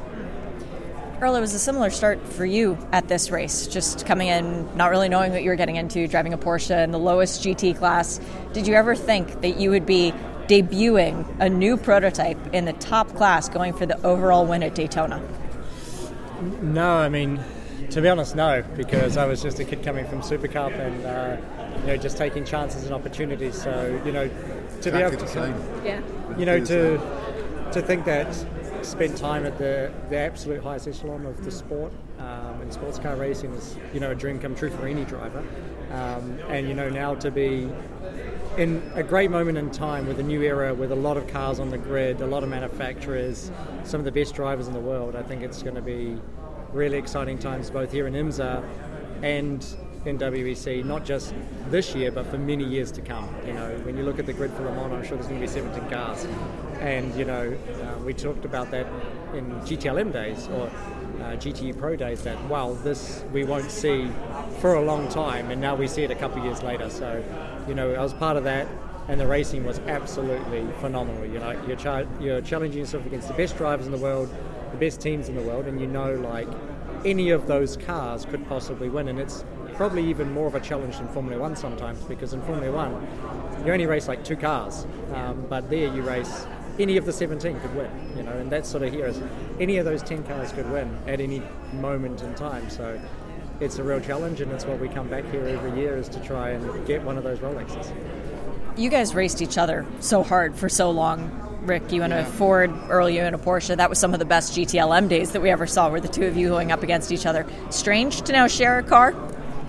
Um, no, because I kind of like, I feel like we've come... been raised in similar backgrounds. Uh, we both got someone in common that ran us in the Super Cup, uh, Axel Plankenhorn. Same who, uh, engineer. Same oh, wow. engineer. So, you know, we were both brought up by Axel, and Axel's one of those engineers. He's uh, well, he's quite old now, but he's uh, I don't know. He's the kind of guy that once you work with him, and if he likes you, you stay in contact uh, with him for the rest of your life. And he really likes Elle, and he really likes me, and. Um, You know, he's he's really close to me, Axel, and uh, he's always told me about Elle coming up, saying that Elle reminded him of me when Um, so I don't know. It doesn't. It doesn't feel strange. But obviously, I've been hit by Earl enough in G T racing, as most people have. Yeah, exactly. Um, so I don't know. It feels like I've, in a way, that I've worked with Earl before, mm-hmm. even though I haven't. Um, and he was always someone I got on well with in the paddock. So yeah, I'm I'm really looking forward to it. It's been a seamless fit this week. Working with this new car with the hybrid technology, it obviously changes race cars as we know them. Earl, you've got some experience, the nine nineteen back winning Le Mans. There was more of a hybrid technology there than what we've had over here in D P I. So does it feel closer to that car, perhaps, than it does to the Cadillac you drove last year? Um, I mean, the hybrid one's an interesting thing. Um, it's a new challenge for all the teams and all the manufacturers, obviously. Um, but it's a... It's more of a standard unit. So, you know, back then it was full development. Um, a big amount of our power was from it. Rather here it's like, uh, I would say a lot of, of our power is still from the I C E engine, but you still face the same challenges. Reliability is a big challenge. Um, using it in the right way, braking is a big thing with obviously brake by wire now is a huge thing for everyone to learn. And it's everyone's still learning day by day by day. And I think if we had like another couple months or maybe a year, um, we would use up all that time to learn it, but it's a good time to pull the Band-Aid off and go racing, and yeah. we're going to see what everyone's got now, but it's also going to continue to progress because that is one of the elements that's unhomologated, mm. is the, the software of that, so we're going to be able to keep developing, we're going to be able to keep working on it, and I think it's going to be an interesting thing over the next coming years is how that goes. Rick, got to ask about the beer. I've seen yeah, uh, all yeah. over Instagram. How, yeah. How's that going? It's good. I love it. Uh, it's just, uh, it's something, you know, I really find it useful to, like, have something else. Because I've all, I've always only had racing. And um, so rather than just getting, you know, coming back from a race and then calling Brad up from the, yeah. the four days and just, like, you know, why didn't we win? You know, and just, like, kicking yourself and, um, you know, worrying about the next race. Now I can just switch off and focus on something that I feel really passionate about. And, um... you know, I can't wait to bring it to the States. So you're going to have to be patient on that one. Yes, please, I will be patient. And you mentioned Brad, so I've got to ask yeah. about that. Brad Goldberg, your engineer with the Ford G T, won the Indy five hundred this past year. Were yeah. you the loud scream I heard from England as uh, Marcus yeah, Ericsson crossed I the was, line? I was. The whole family were. My kids love Brad. Um, you know, he used to come and save us uh, when we were at Le Mans. I, I love that, having that relationship with, uh, um, you know, with an engineer and... Um, They were so cool those days, and uh, looking forward to having that all over again with this uh, Cadillac project. I wish you both the best of luck, uh, Rick, getting another Rolex, Earl, getting your first, and let's see what happens in the next couple of weeks. Cool, cheers, Shane. There's a lot of excitement around Corvette racing because there's going to be a new car sitting on display in the paddock during the twenty-four. But Antonio Garcia and Jordan Taylor, you don't really care about what's coming next year right now because you want to win a watch this year. It's a super competitive G T D Pro class. And Jordan, you know most of the people you're racing against. Does that make it any easier for you?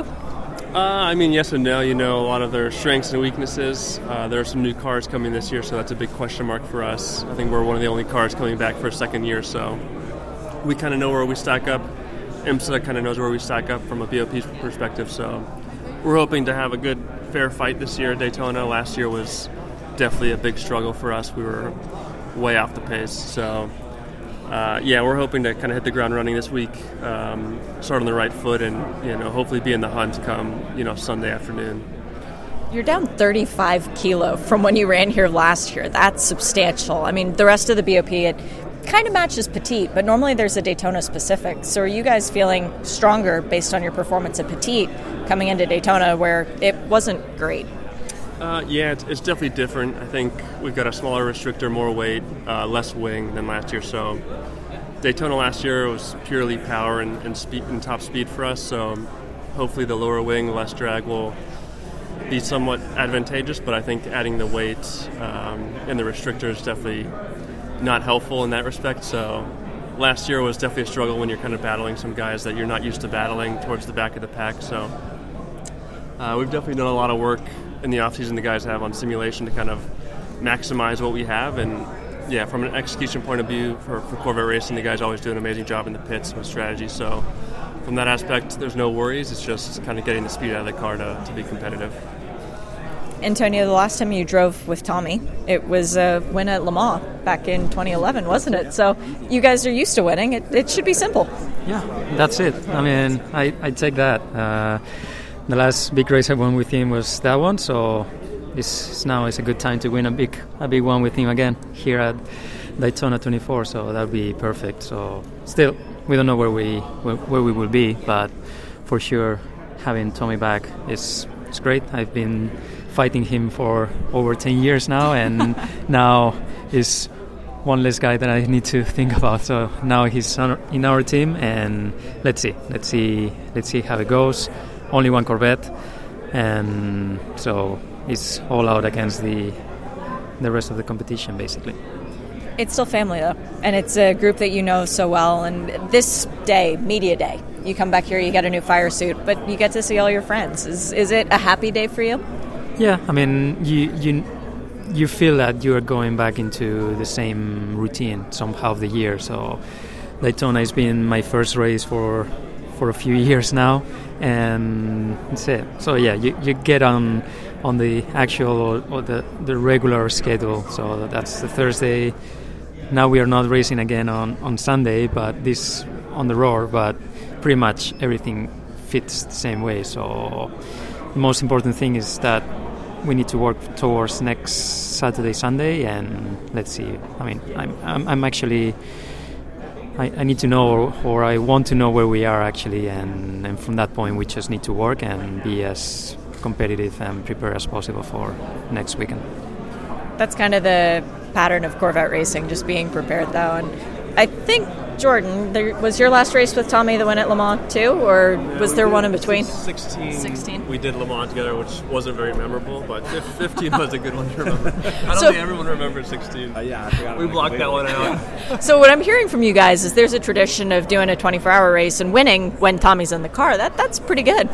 Yeah, it would be nice to get one as a trio all together. Yeah. Uh, I remember watching when they won Le Mans, uh, and then obviously, you know, Antonio and I finished second in Le Mans, I think, two two times together. Uh, too many times. Yeah. Ones that we probably forget as well and just block out of our minds. So, yeah, the win in fifteen with, with Tommy was super special. Yeah. sixteen we all forget about, but, yeah, it would be nice to get one, all three of us together. Well, Tommy, I'll bring you into this since you wandered over to the table of willing victim. You spent the last year not doing IMSA, and yeah. you had a lot of success in the W E C, and congratulations on that. But coming back, does it feel like you're coming home? Uh, yeah, it does. Um, it doesn't feel like I missed last year, honestly. Um, I, mean, I was here for Daytona, obviously, so this all feels normal. Um, it was a little bit weird last year, for sure, to watch your team, essentially, racing, you know, without you. And I'm sure they probably had a similar feeling as well, watching us race over, over there. So, um, no, it's cool. It's awesome to be back here um, at Daytona, especially. Um, but excited to do uh, Sebring and Petit as well with these guys. So uh, they had, hopefully, last year was their uh, less than fun, less than, yeah, one Sebring. Yeah. Although that's not too bad, re- realistically. That's nothing to sniff at. No, that's not. So, uh, yeah, you know, looking forward to uh, some, some some good races here with these guys. So you guys won Sebring last year. Would you take the Daytona and Petit wins this year? Do a sort of Meyershank Racing? We'll, we'll, we'll take Petit yep. over yeah. pretty much. Yep. So will Tommy. Else. Yes. Have you not won Petit? No. Oh, shoot. Okay. Yeah. It's all on you now. What's the yeah, secret? You yeah. need to make it happen. Okay. For us. Yeah, obviously not me being the team. uh, well, guys, good luck here in Daytona, and good luck throughout the course of the season. Thank you. Mauro Engel knows how to win the Daytona twenty-four Hours, having done it a couple of years ago, but now you're in not for just Daytona, not just Sebring, Petit as well. And uh, am I out of place saying Watkins Glen too? Um, yeah, it's definitely exciting to, to, to be doing the IMSA Michelin Endurance Cup. Um, yeah. We have a great lineup, a great team, obviously a, a well-known and great car, so uh, you know, really really excited for the, for the year ahead. Um, Try and try and have a strong showing in the endurance races, and obviously, hopefully, uh, give Danny and Jules the best opportunity and, and the WeatherTech Racing team to go for the overall championship. This is a different road for WeatherTech Racing to go down. Obviously, running in the Pro Pro car with two Pro factory drivers full time. For you, as a full Pro factory driver coming in as the third driver, is it a different feeling? Uh, to be honest, we you know we had the same lineup here in Daytona last year, so it really feels nice and familiar, and, and you know, we had a really strong showing until we unfortunately had to retire the car. So it kind of feels like, you know, we have unfinished business from last year, and we're building up on, on the experience we gained last year. So um, you know, it feels really positive.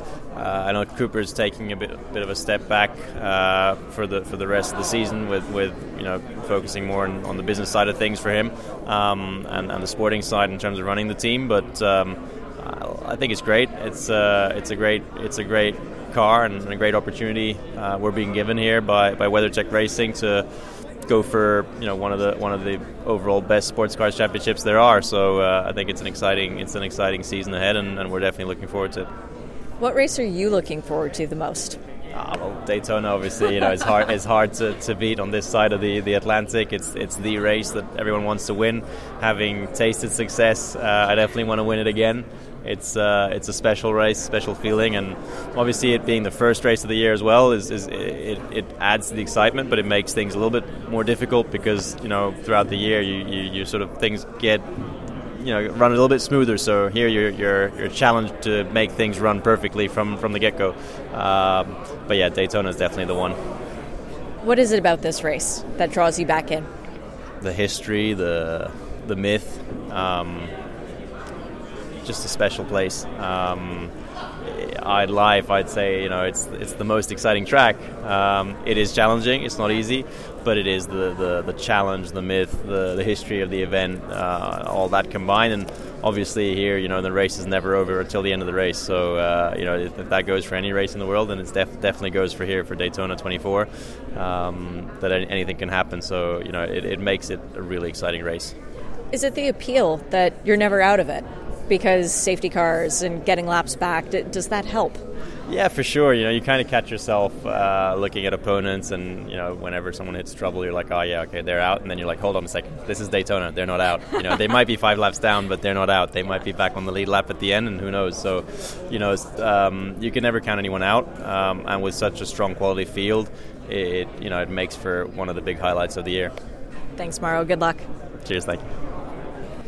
A year ago, we were sat in this very room, and Tom Blomqvist was a little bit nervous about the upcoming IMSA season, not sure what to expect. Uh, coming into a Rolex twenty-four at Daytona, went on to win that, went on to, uh, oh yeah, win the D P I Championship in Petit Le Mans.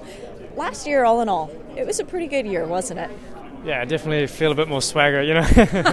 No, I mean, yeah, it, it was a fantastic year. Um, I mean, I couldn't have obviously hoped for anything more. Um, You know, we won two races, in my opinion, two of the the biggest ones, um, and obviously the, the championship as well, which which was surreal.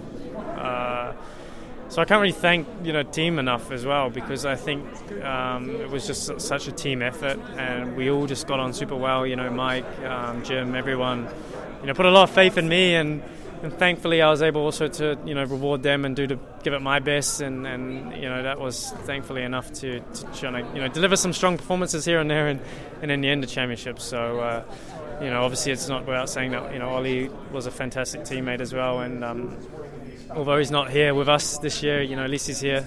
Um, but yeah, this year's going to be a, is a whole new ball game. So like, I can't even tell you. Um, I have no idea. Honestly, I have no idea. I think we have a good car. I think we have a fast car. Uh, but this is the first time we're going to try and attempt twenty-four hours of continuous running. So uh, I think there's a lot of unknowns up and down that pit lane. I think if you ask everyone, no one really knows. So I think that's exciting in a way, because there's so much anticipation. But it's also nerve-wracking, like, because like, like, we don't know if we're going to go to the end. We don't know if we're going to, you know... But I'm, I'm I'm confident that, you know, the, the guys have done a really good job with, with our car, and uh, you know, unfortunately there's some areas obviously that are outside our control in, in some aspects. So hey, we just got to keep our fingers and toes crossed, and, and do everything we can to ensure that, you know, there's no mess ups on our side, and, and then we'll see what happens. There's a lot of unknowns, but there's a lot of knowns too. Coming back with Meyer Shank Racing for another year, Elio and Simon back in the car with you for another year, but now. And I don't really know how this works. Are you the elder statesman, being the driver with more experience with the team? Because Colin Brown has history with M S R, and he's got a lot of IMSA experience.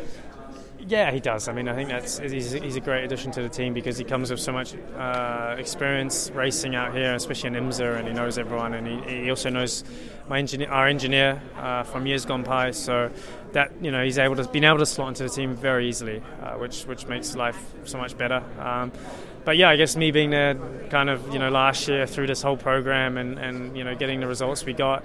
Um, yeah, I don't know, but we're we're working we're working well together, so uh, that's what's important. Um, hopefully, I can continue the performances from last year and, and, and achieve the same here again with this, this new car and together with Colin. And, and yeah, I think the team's been, you know, busting their backsides off all, you know, the second half of last year and over the, over the Christmas, over the winter, and uh, yeah, time will tell. Super hard question for you. Would you rather do what you did last year, win the first and last race in the championship, or win all the races in between and not the championship, or any of the races in between but not the championship? Uh, no, no. I, I would rather. I would rather win. I'd put this race in. And what we did last year first, if yes. that was the option, by one hundred percent. I'd then put this race and no other race. Fair. Fair. Second. And then I would put win every other race on the calendar, but yeah. the about but Daytona, Sebring, and Atlanta, and no championship. I'd one hundred percent just rather win this race. What is it about this race that's captured you? It's, I don't know. It's cool. It's like the biggest one of the year. It's it's famous. It's. You know, you get a watch. Yeah. That's pretty cool. Um, I think, you know, there's so many people at this race. There's so many, like, obviously it's got the highest grid count generally for the year. It's uh, it's it's the first one of the season. Like, it's it's just, and normally it kicks off the racing calendar for the year. So it's it's cool. Yeah. Good luck again this Thank year, you. Thomas. I appreciate it. Thank you so much.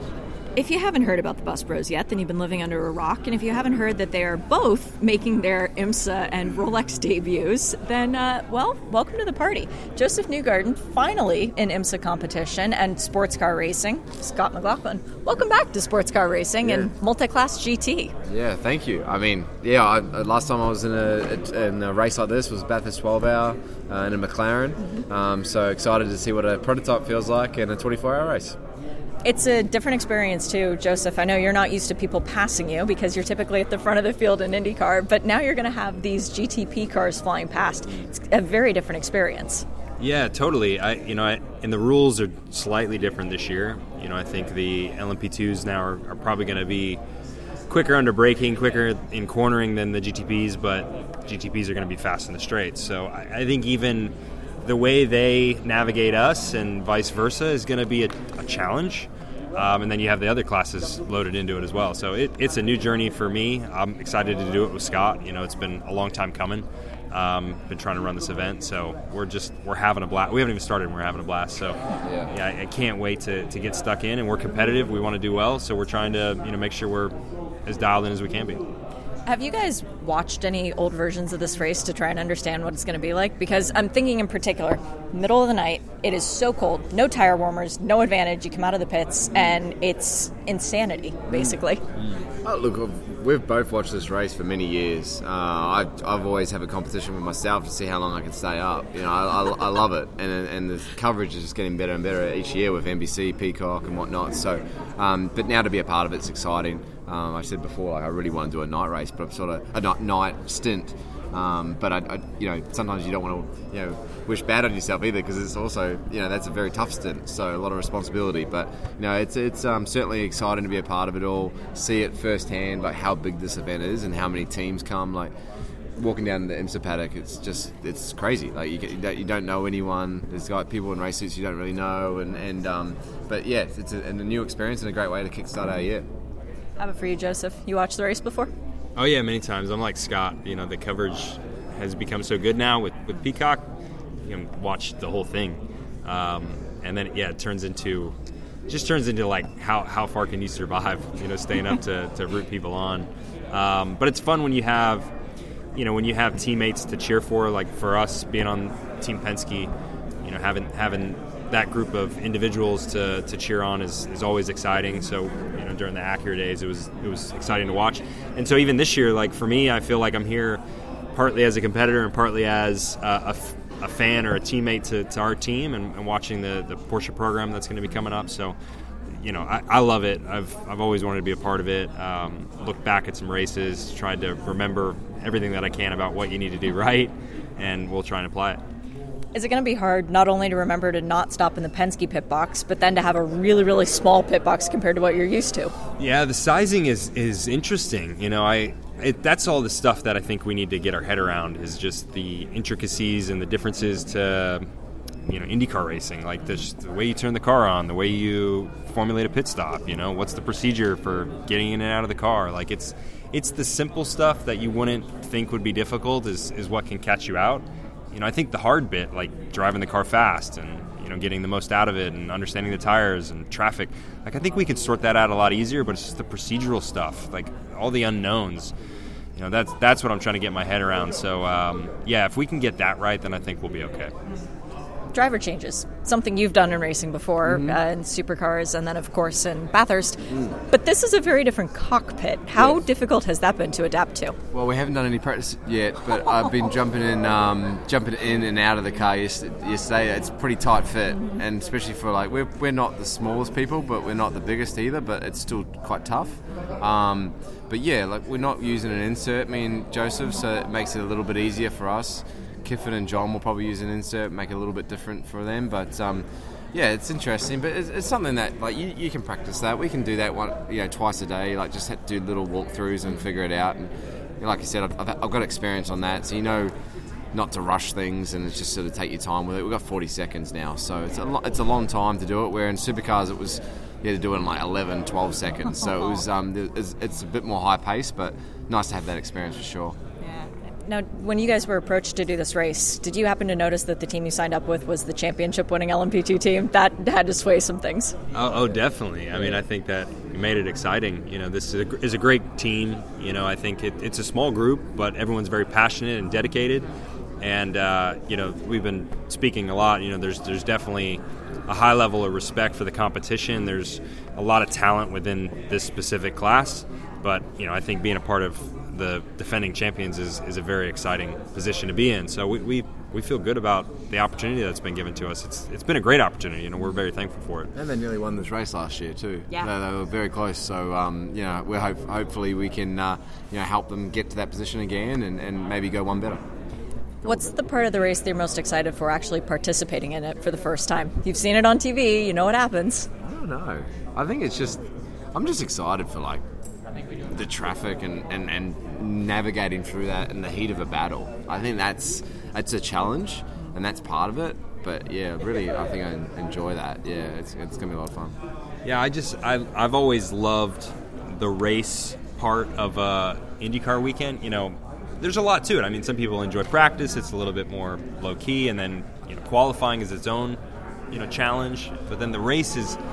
The race is like all about putting it all together, like completely, and you just have an extension of that now. Like it's there's just there's a lot you've got to put together, and I think the challenge of you know to Scott's point, like being able to maximize traffic running and all that, and not just in one part of it, but across the entire distance. That's that's what the challenge of it is, right? It's it's, it's a lot that you have to get right, um, and I just, once you're in it, like it's it becomes so intense in, in a fun way, and I, I think that's going to be really thrilling.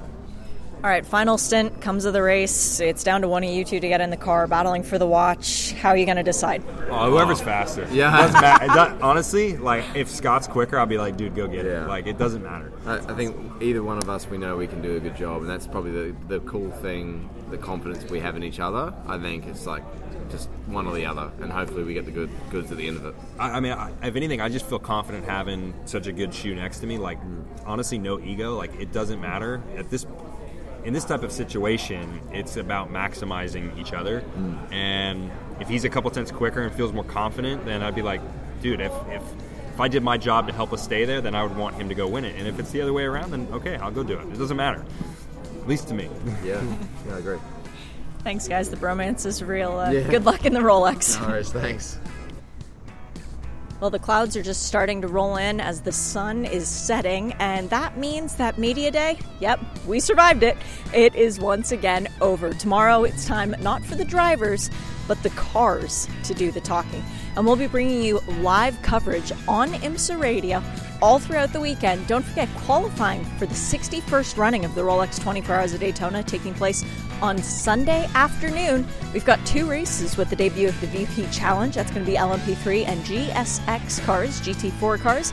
Single driver format, bronze and some silver drivers, but tune in later to hear more about that. And of course, Michelin Pilot Challenge testing as well as IMSA Weather Tech for the Rolex. So thank you so much for hanging out with me today as we catch up with some old friends, meet some new ones, and get ready for the twenty twenty-three season. So on behalf of IMSA Radio, I'm Shay Haddam. Thanks for listening.